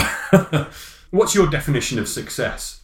Oh, that's a tough question. My definition of success, I I say this to everyone. I really don't think you can ever settle on a win. I push everyone to celebrate their wins and immediately move on. So I don't think you can ever say I'm I am successful now unless like unless you define it as a moving thing. So if you think right every single day I am doing what I enjoy doing and it's pushing the needle of my life forward, you are successful. Right? If every day my relationship with Amber's getting stronger, um, like I'm, the business is turning over more money. Um, more people are emailing me saying they're absolutely killing it and they packed on more weight and size. Like that's success. I'm constantly moving forward. Like that is probably the simplest way of putting it. So, in my eyes, success is constant growth. If I hit a, if I make an, a, an amazing, um, you know, course and I make a, a huge amount of money in a week and I'm celebrating, but then it stays there, I'm gonna feel successful that week, but it's quickly gonna go. Like success has to be constant progress, and that's what it is. If you're better today than you were yesterday, you're successful. If you're better the next day, you're still successful. That is the flow of success. And then if you drop back, it's time to get successful again and think about where it went wrong and start moving forward again. So like stagnation is the is the enemy of success. And I Yeah. think growth is an interesting word you mentioned, in it, and, and growth and like expansion. And the reason I, I deliberately ask people this question because I think so many people out there, and I think social media is a little bit responsible for this because we see people on Instagram, you know, driving up in Lamborghinis, you know, perfect body, perfect abs, you know, telling us they're making millions, uh, whatever it may be. Their life seems to be perfect from the outside, and I think it's very easy for most people who don't have goals, who feel a bit lost, who perhaps are not happy in life, a bit directionless, to like look at other people's definition of success and think, oh, okay, yeah, if I get a Mercedes or if I get a Lamborghini, if I get a Ferrari, if I have this kind of house, if I have, you know, a wife or a husband who looks like this, if I if I have this kind of job, and I think it's very empty. And so I'm really fascinated by people's like personal personal definition of success. Like, what's the what's the important thing for you? The good thing with um, what you just said, a really good thing to do that I did. I've done it before twice in, in two ways. Uh, people say about like, oh, look at that, look at them on Instagram, they're killing it. I went to school with them, and now look at them. And I'll say, and I won't say any names now because that'll be highly embarrassing for them. But Just tell me in a minute. I'll say, I'll say a sec. You say, you know, hey, you know so and so, like they know them. I say, what's their life like? And they'll be like, oh yeah, well, I mean, they never do anything because they're always skint and this and that and that. And I'll say, right now, let's look on their Instagram, and I'll show them, and we'll be like, look, now hmm. what do you think? What do you think their life's like? And on the Instagram, it will always be like their holidays, um, them with their partners, like hugging each other. Yeah, on a um, yacht with a glass of champagne. Yeah, yeah, like you're like you know what their life is like. Look at their online life. Like these other people you don't know, it's no different. Okay, and it's, it's it's like a cheesy thing that people say now, but no one posts their failures, and, it, and it's true. Yeah. right? no one posts the bad days they're having. It's not a. It, it's the furthest thing from real life you could possibly imagine. Like looking at someone's profile. Yeah, I believe social media is really damaging, and uh, I'm, I'm really tempted to delete all of my accounts. Just problem is, kind of need it for business at the moment. Yeah. So I'm a little bit sort of stuck. Uh, I'm debating with myself, but I think it's really damaging. I really do. I, I don't think there's anything positive. Instagram in particular is a, is a popularity contest, and you Oh, mentioned it earlier. You know, people out there with 20,000, 50,000, 200,000, a million followers who Hmm. they're actually probably not successful. Their life looks successful because it's a fake reality. That was uh, it was long ago. A, a woman uh, from I can't remember where she was from. Maybe America. It doesn't matter. She had like three million followers. She was an influencer, and she launched a, uh fashion brand and stuff. Um, and and she made no money. It just completely Yeah. crippled. Like nothing came out of it. And it Yeah. is it's what you said. It's it's just popularity. She felt successful because she had three million. Yeah. Um, but that's how it, I saw a this. This is a. I've- got it on my phone, the exact article, but it, it's crazy. And it was about the software designers, the key head software designers of these things like Instagram, Facebook, YouTube, all these things.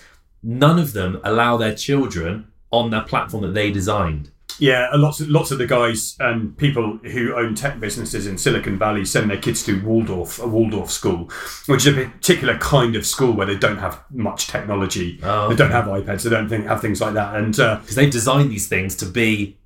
and there's a really interesting book out that I haven't ordered yet, but it's by a guy called Jaron Lanier, who's basically one of the founders of virtual reality, and then he was one of the pioneers of like the internet 2.0, like helping design the oh, structure of okay. the internet now. And he's written this book about like why you just delete your social media accounts now because Yeah. one like Google and Facebook are just manipulating the shit out of you by selling your data and like you know exploiting you with algorithms, but also like the very sinister, worrying stuff about politics, like you know. Politics is almost kind of getting a bit broken now because of the echo chamber effect. Like the fact that if you happen to mention you like, uh, let's say Donald Trump, because he's an example everyone knows, Yeah. then Facebook algorithm's going to serve you lots of stuff about Donald Trump and not about other things. And you know, I'm not an expert on this, but there's a dangerous goldfish bowl effect where you're only exposed to stuff you're Yeah, interested that in, makes perfect sense. and people who agree with you. And people don't debate anymore. People don't disagree and talk about stuff without. just aggressive. It just turns violent because people are so. Tra- and, and I saw, I, you might have read this study, the study that said that if you give people evidence um, that directly and like irrefutably goes against what they're saying, they can actually become more stuck on their point of view, like Yeah. more stuck on it. And I thought that is the case now. Like you cannot have. You cannot have a discussion. Me and my friends, like we will all the time, we'll disagree about certain things, and it, and I've changed my mind about things because we just like chat openly. which But- is how life works. but don't you dare try and talk to someone online about it because it will never, ever, ever Um, it will never materialize into anyone benefiting from anything. And I think two particularly dangerous conversations at the moment are vegan versus meat eater and gender. Yeah. And, and they're very difficult, difficult conversations to have because they're really complex arguments. There's not a right or wrong. There's Hmm. not a black or white. There's not a yes or no. It's not. It's not binary. There's so many. There's the economy. There's capitalism. There's like human phys- There's so much shit wrapped up in it. Yeah. There's super complex that no one really knows what the fuck's going on. Oh, that's crazy. And and people have to if people disagree with something now, they have to go the like complete other side. Like you said with vegan and carnivore. But that shouldn't be an argument. Like that is just two that is just two very extreme diets. Yeah. Like what like that's it's it's really crazy. And you see a lot of people who have, who have like they used to be vegan now they're carnivore or they were carnivore and now they're vegan or you see more vegans that go carnivore I think because vegans so damaging yeah, I mean, I, you know, I think it suits some people. yeah People have different physiology.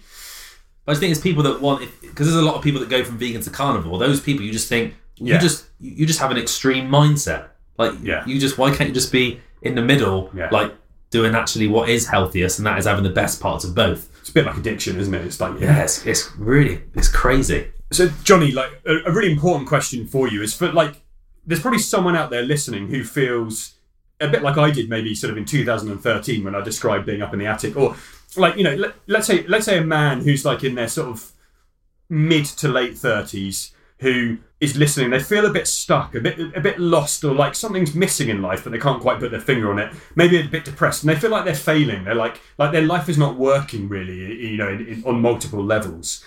Can you outline like a process or a, like a set of steps, maybe three to five steps that you would take if that was your client, or if someone came to you with with that kind of you know who really felt like they were just failing and life's not working, they're stuck and a bit dead end. Yeah, I I mean the first point, and this is I want to give like actionable steps rather than just saying like vague thoughts. Okay, but so I'm, I'm going to say to write this down because this is like the most important thing. I've spoke about the control, and I've done this before myself. Write down areas where like you just don't feel in control because people just try and like say right life's not good how do i fix life but there's little areas right there's, there is real small areas what you need to do is dominate every area that's going to guarantee that it's all good so the first step i'd say write down things you're out of control with because for most people it's probably going to be physical okay you're feeling lethargic and you might carry too much fat or you're not building enough muscle you just you're not happy in your physique you're out of control with that write it down financially write that down but if you're just struggling write it down uh, relationship wise, if, if that is a problem, write it down. Uh, if it's not, then don't write it down. Just write down things you don't feel like you're in control of. Then underneath, you're going to write things that you are in control of. Okay, and if it's nothing, who cares? Doesn't matter. You're not trying to win right now. Just trying to get this on paper. Okay, because this this is going to take aggressive action to do. As soon as you've done that, just go through those things that you don't have control over and hit them so wildly that they cannot fail. Like the wild dragon versus the house rabbit, right? So my advice is always to like just people say like I'll just do one thing at a time. I don't I think dominate everything because if you do one thing at a time, the the bad habits will suck stuff out of the good ones and drag you back. Whereas if you dominate everything, it's not overwhelming because it's good, it's healthy for you. So if you just think, right, um, let's use those examples like physical state, uh, financial state, and relationships, they're all not good. I would immediately, because I've got them down on paper, don't just think them, you have to write them down. You have to make them a record. And he actually means this, like you know, now it's worth pausing Yeah. almost and doing this live because the percentage, the few people who actually do what Johnny's saying and stop and write this stuff down and put twenty minutes, thirty minutes, forty minutes into doing it will probably succeed more than the people who just like you know skip to the next episode or go, I'll do it later. Yeah, yeah, do it later is, is just like the catchphrase. It's what you say. I'll do that later. The amount of guys I speak to that say, "Oh yeah, I saw you ages ago and I was going to reach out, but I didn't." And it's like eight months later. Yeah, do it now. Pause this. Write down the things you are out of control with. Um, so we use those three examples, right? We're going to dominate all of them, and it has to be today. It has to be today, not tomorrow. That is the. It doesn't matter if it's nine o'clock at night. I'll tell you exactly what you're going to do. So physical state. You're going to join a gym. Like so easy. But it's just one of those things that people just like, no, I'll do it. Like you kind of almost wait for like a gym to come knocking on your door and being like, hey, want to join? Um, which they don't do unless you maybe live next door. They won't do it. Okay, you need to join a gym um, and change your change your routine with food because most people have a reactive routine with food and you need to there's no way of changing this unless it is aggressive you can't just think that your diet's going to change itself i'm going to start eating a bit healthier you have to aggressively do this and that means like buying some healthy, going to the shop and buying like a few packs of good quality meat, right? Some like sweet potatoes, some veg, some fruit, just so that the kitchen has healthy food in it. Like that is your environment, right? You're shaping your environment because that is going to shape you. So join the gym, got some healthy food. You just dominated that one thing like super, super, super quickly. Financial state. This is the same night. I'd even pause this now and do it. If, if you've wrote down your finances, I'd write down my outgoings for the month, how much I bring in a month, and then I'd look through my bank and I'd look at just bullshit leaks that I'm plugging away that are just ruining my financial state, right? Because you can cut those out. Like, quite a simple fact to think about is if if I spend less than I make every month, I will become richer every month, What? right? yeah.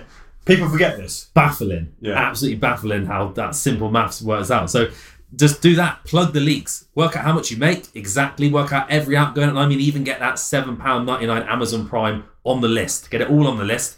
And then look through it and just see what, because you'll see a lot of stuff on there that might hold you back. You might think, right, I've got a lot of subscriptions to stuff that actually means I end up sitting on my ass and doing nothing a lot more. Um, I'm going to cut that out right now. And you can cut it out, okay, and trim the fat and then work out how much you can afford to spend so that you can save every month and do it.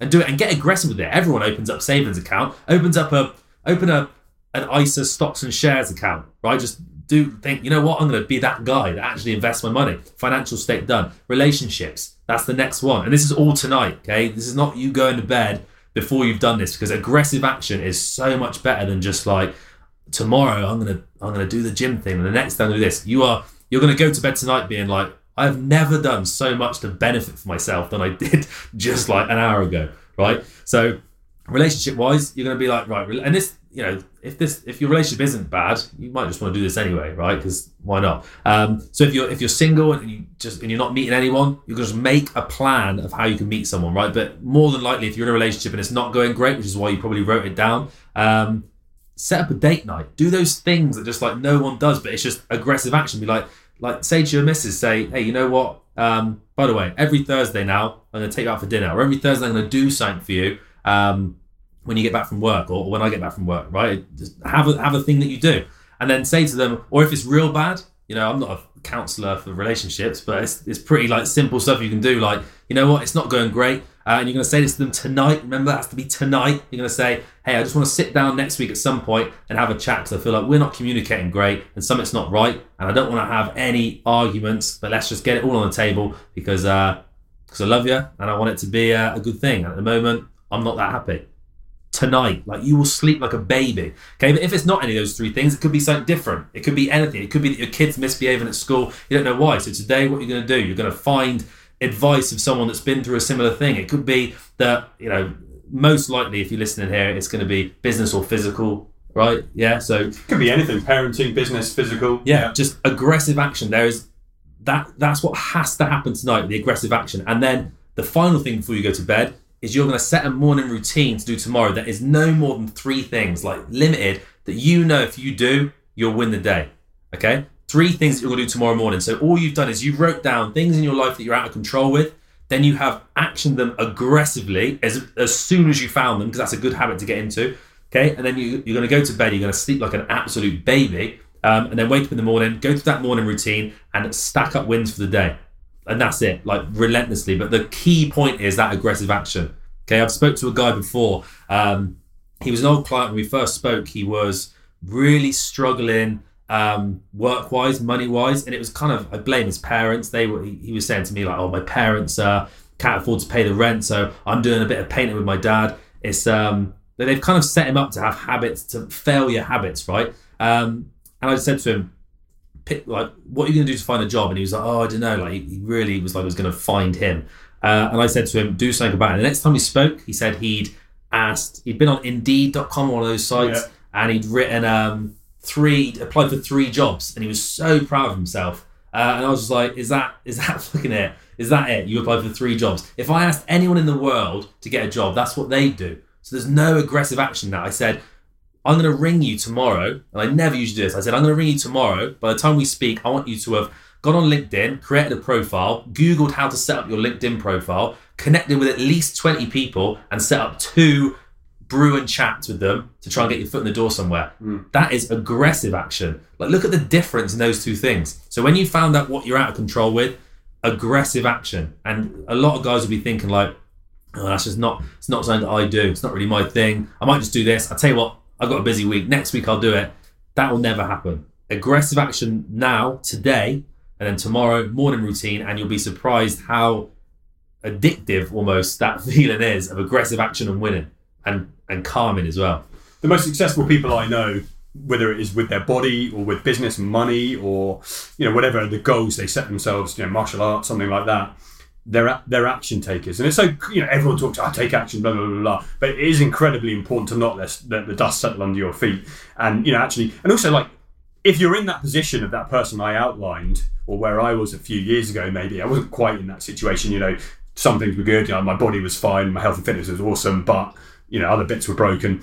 Why not try it? Like, what's the worst that could happen? Hmm. Shit might improve. on some level. Exactly. They, Yeah. You're at, like the most successful people are always the immediate aggressive implementers. Yeah. And I was speaking. I said about my dad and his friends are really nice guys, and one of them I was speaking to the other day, um, and this is the worst advice ever. Like, do not. This isn't something you should do, but it just it it realized in my head why this guy was so successful. He said when he was really really young, he wanted to. He didn't know about any health and fitness. He wanted to lose weight, and he Mm. said the day that he decided he wanted to lose weight, he went on 800 calories a day yeah. um, and dropped it for Yeah. three months. And, and and he said like yeah I, to, I, I was really sick. I was Yeah. unhealthy mentally and physically. Don't He do that. reverse it. Yeah do not do that. It was terrible. But I just it gave me a glimpse into his mindset of like he's and he's a really really successful guy Mm. like super successful. Um and and I was like that's that's a guy. He does stuff aggressively. And when I look at some of my own actions it's similar things. Like I am an aggressive implementer and it has definitely held me back sometimes,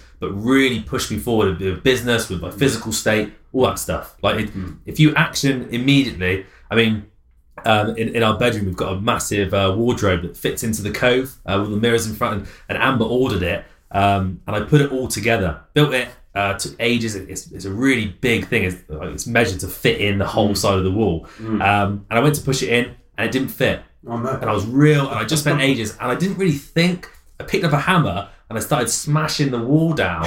Um, I'll show you. I started smashing the wall down on the side, um, and Amber came home and she was like, "What are you doing?" I was like, "Breaking this wall down, going to put the cupboard in, and I'm going to replaster all this." And she's like, "If we both push from each side, this will probably fit."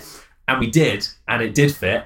Uh, and she was laughing, and we laughed about it, was she was like, "You're just so, you're so impulsive." And so at times like that, it's not ideal, but it's, it's a it's a really good trait to have. And me and my old business partner Tyler, who had Nomad, it was our adventure company. Um, he was so slow at doing anything, but a real perfectionist, and I was so aggressively.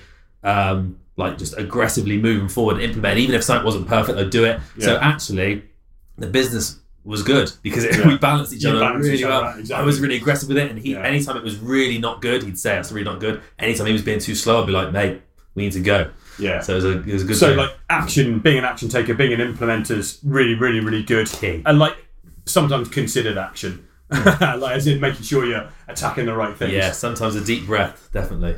I think one thing I really, really appreciate about what you just outlined is how two things. It's incredibly actionable. So it's stuff that people can actually stop this recording. They can write stuff down. They can. They have a plan of action, something they can follow, something they can do, and it will make a difference. And the other thing is how simple it is. It's like it's not some- something that's going to be expensive. You don't have to go and invest a ton of money up front. It's not something that only a few people can do.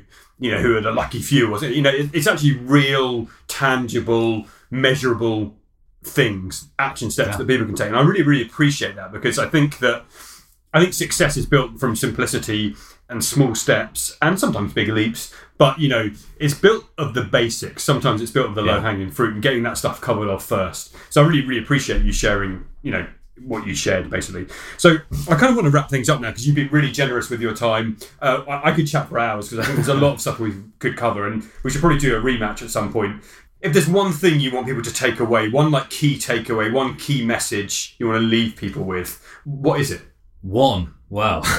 I guess. Um, It could be a couple. If you've got a couple, then you know it, it's up to you. I guess the biggest one that we've obviously spoke about, like society, like having the the rules that you follow and it makes you feel maybe unfulfilled, is don't worry about what anyone else wants you to do. Just think about what's going to make your life better, okay? Because guys get told all the time, "Oh, why do you want to get bigger for? Oh, don't be so vain," all this stuff, but packing on size and getting bigger is going to make them feel more confident, happier, dominate their whole life. So they should do that. So whatever your goals are, just make sure they're actually your goals. Make sure you want to do them. Okay, and if you don't, scrap them, aim higher, do what you want to do. Biggest thing. Okay, so as well as that, um, not you know, go. Sounds a bit um, sounds a bit like out there, like don't go by society's rules, but it's uh, people will try and pull you back, and you need to get what you want. You re- really, really importantly. And the second point is kind of how to get there, and that is just stop being afraid of suffering. It's the biggest thing in everything I teach, like sacrifice and reward. Use discipline. It's the most powerful thing and suffer. If you see a chance to cause yourself a little bit of pain, a little bit of suffering, right? Going out for a walk when it's raining, small thing like that. Like think you, I'm not going to go out. It's, it's tipping it down. Just switching that mindset immediately that's just you embracing a little bit more suffering when you just think you know what the end of this shower i'm going to blast the cold on and don't get fooled by the simplicity of it this small act of just suffering a little more is huge it will affect your your training massively you're squeezing those extra reps it'll affect your diet you'll skip that takeaway just because friends are having it like the biggest thing just start embracing that suffering a little bit more I really like those. They're both incredibly powerful. Like the first one, really interesting because uh, how much time do you invest? You know, you know, people listening. How much time do we invest doing shit to please other people or stuff that actually we don't really want at the end of the day when you look at it truthfully? And life is precious. You know, time is your most precious commodity. It's a non-renewable resource. So put it into the stuff you actually want. And a lot of people don't know what that is, so get clear on it and then put the energy into the stuff you actually want. Yeah. The second thing is really amusing because I had a client, a weight loss client, a couple of years ago, and I was trying to get her to hit 10,000 steps amongst other actions, just simple habits. Yeah. Uh, and she, she, she sent me a message one day saying, it's raining outside. What shall I do? Because I'm due to go for my walk. And I was like, get wet. is that a trick I- question I think, it's, I think it's a, put a coat on yeah or get wet, but you still go out for the, the walk. Yeah. Which leads me into another thing. Like we talked about trackers and like, you know, wearable tech and stuff like that earlier. And I remember reading this article about someone in the States, in America, of course, um, who, you know, was tracking their steps with a Fitbit and they forgot their Fitbit. So they didn't go for the walk because they couldn't track. I was just like, oh, gosh. Anyway, anyway, so crazy um, we've covered a lot of stuff. I think a lot of it's really, really valuable for people listening. So, you know, I just want to say an absolute huge thank you to you for being generous with your time, for being open, for being honest, and for doing the work you do. Where can people find you online? Like, you know, where can they find you to read more of your stuff, to watch videos, to get in touch with you? Uh, the best thing you can do is head to Instagram or Facebook, just be at Johnny Collins UK. And I'll put links to these. Yeah, cool. Yeah, so Instagram and Facebook at Johnny Collins UK. And then if you're if you're serious, like if you're really serious and you're gonna do what it takes, I'd watch the free video training on the site because that is just I mean, you're not gonna get any points for watching it. It's not gonna make you grow. But if you're a naturally skinny guy, you want to pack on size and muscle, you want to take control of your mindset and get more confident, go to johnnycollinsuk.com, watch the free video training and action what it tells you to do. Okay, awesome. So I'll put links to all of those, uh, you know, places, and you can track Johnny down and, uh, you know, ask him questions, I guess, or work with him if you want to. And then the final thing is, what are you working on at the moment? Do you have a program you're working on? Is there anything you're about to release? Anything in particular you want to highlight to people, or do you feel you've covered it? Uh, so right now, I just actually launched the sleeve filler system, which is it's extremely exclusive. It sounds a bit like sassy to say, but I'm just being so picky about who I let on board. It's for serious guys, and at the moment, you know, we've got a private Facebook community attached, and it is incredible. Just guys smashing wins, like celebrating the wins, being disciplined, growing, getting bigger. It's um, it's a good place to be. And what I'm doing is I've let the founders on board. Um, and we're working through some stuff, but I am going to be opening it up real soon um, to some new guys, obviously, as well as having the right goals. Naturally skinny, looking to pack on size and muscle. I you have to be the right person, right? We have a community in there which is extremely positive and healthy. Like if you are dedicated, disciplined, ready to put the work in, not an excuse maker, not a house rabbit, right? Then you're gonna do If you're well. a wild jaguar, That's what we need. That is all we need. That killer instinct. Then, yeah, then the sleeve filler system it is for those guys. and I guess if people follow you, they'll find out about when to get access to that if that's something of interest. Uh, it's just so I can personally like vet people. It's more about reaching out to me specifically. And if you say, "Listen, I'm that guy you just spoke about," like, can we talk about the sleeve filler system? Then I'll probably jump on a call with you, have a good chat, see what your goals are, see where you are, um, and we'll go from there. If you, you know, if you're not the right fit, it's it's no problem. So if you're not sure, then reach out. Even on, you know, if we jump on a call, you'll still get some good, valuable advice. But if you're the right fit for the sleeve filler system, then I'm going to invite you onto the team. All right. So you heard it from Johnny. Uh, go and check it out. Go and check out the sleeve filler system. Johnny, it's been an absolute pleasure. So thank you very much. Thank you very much for having me.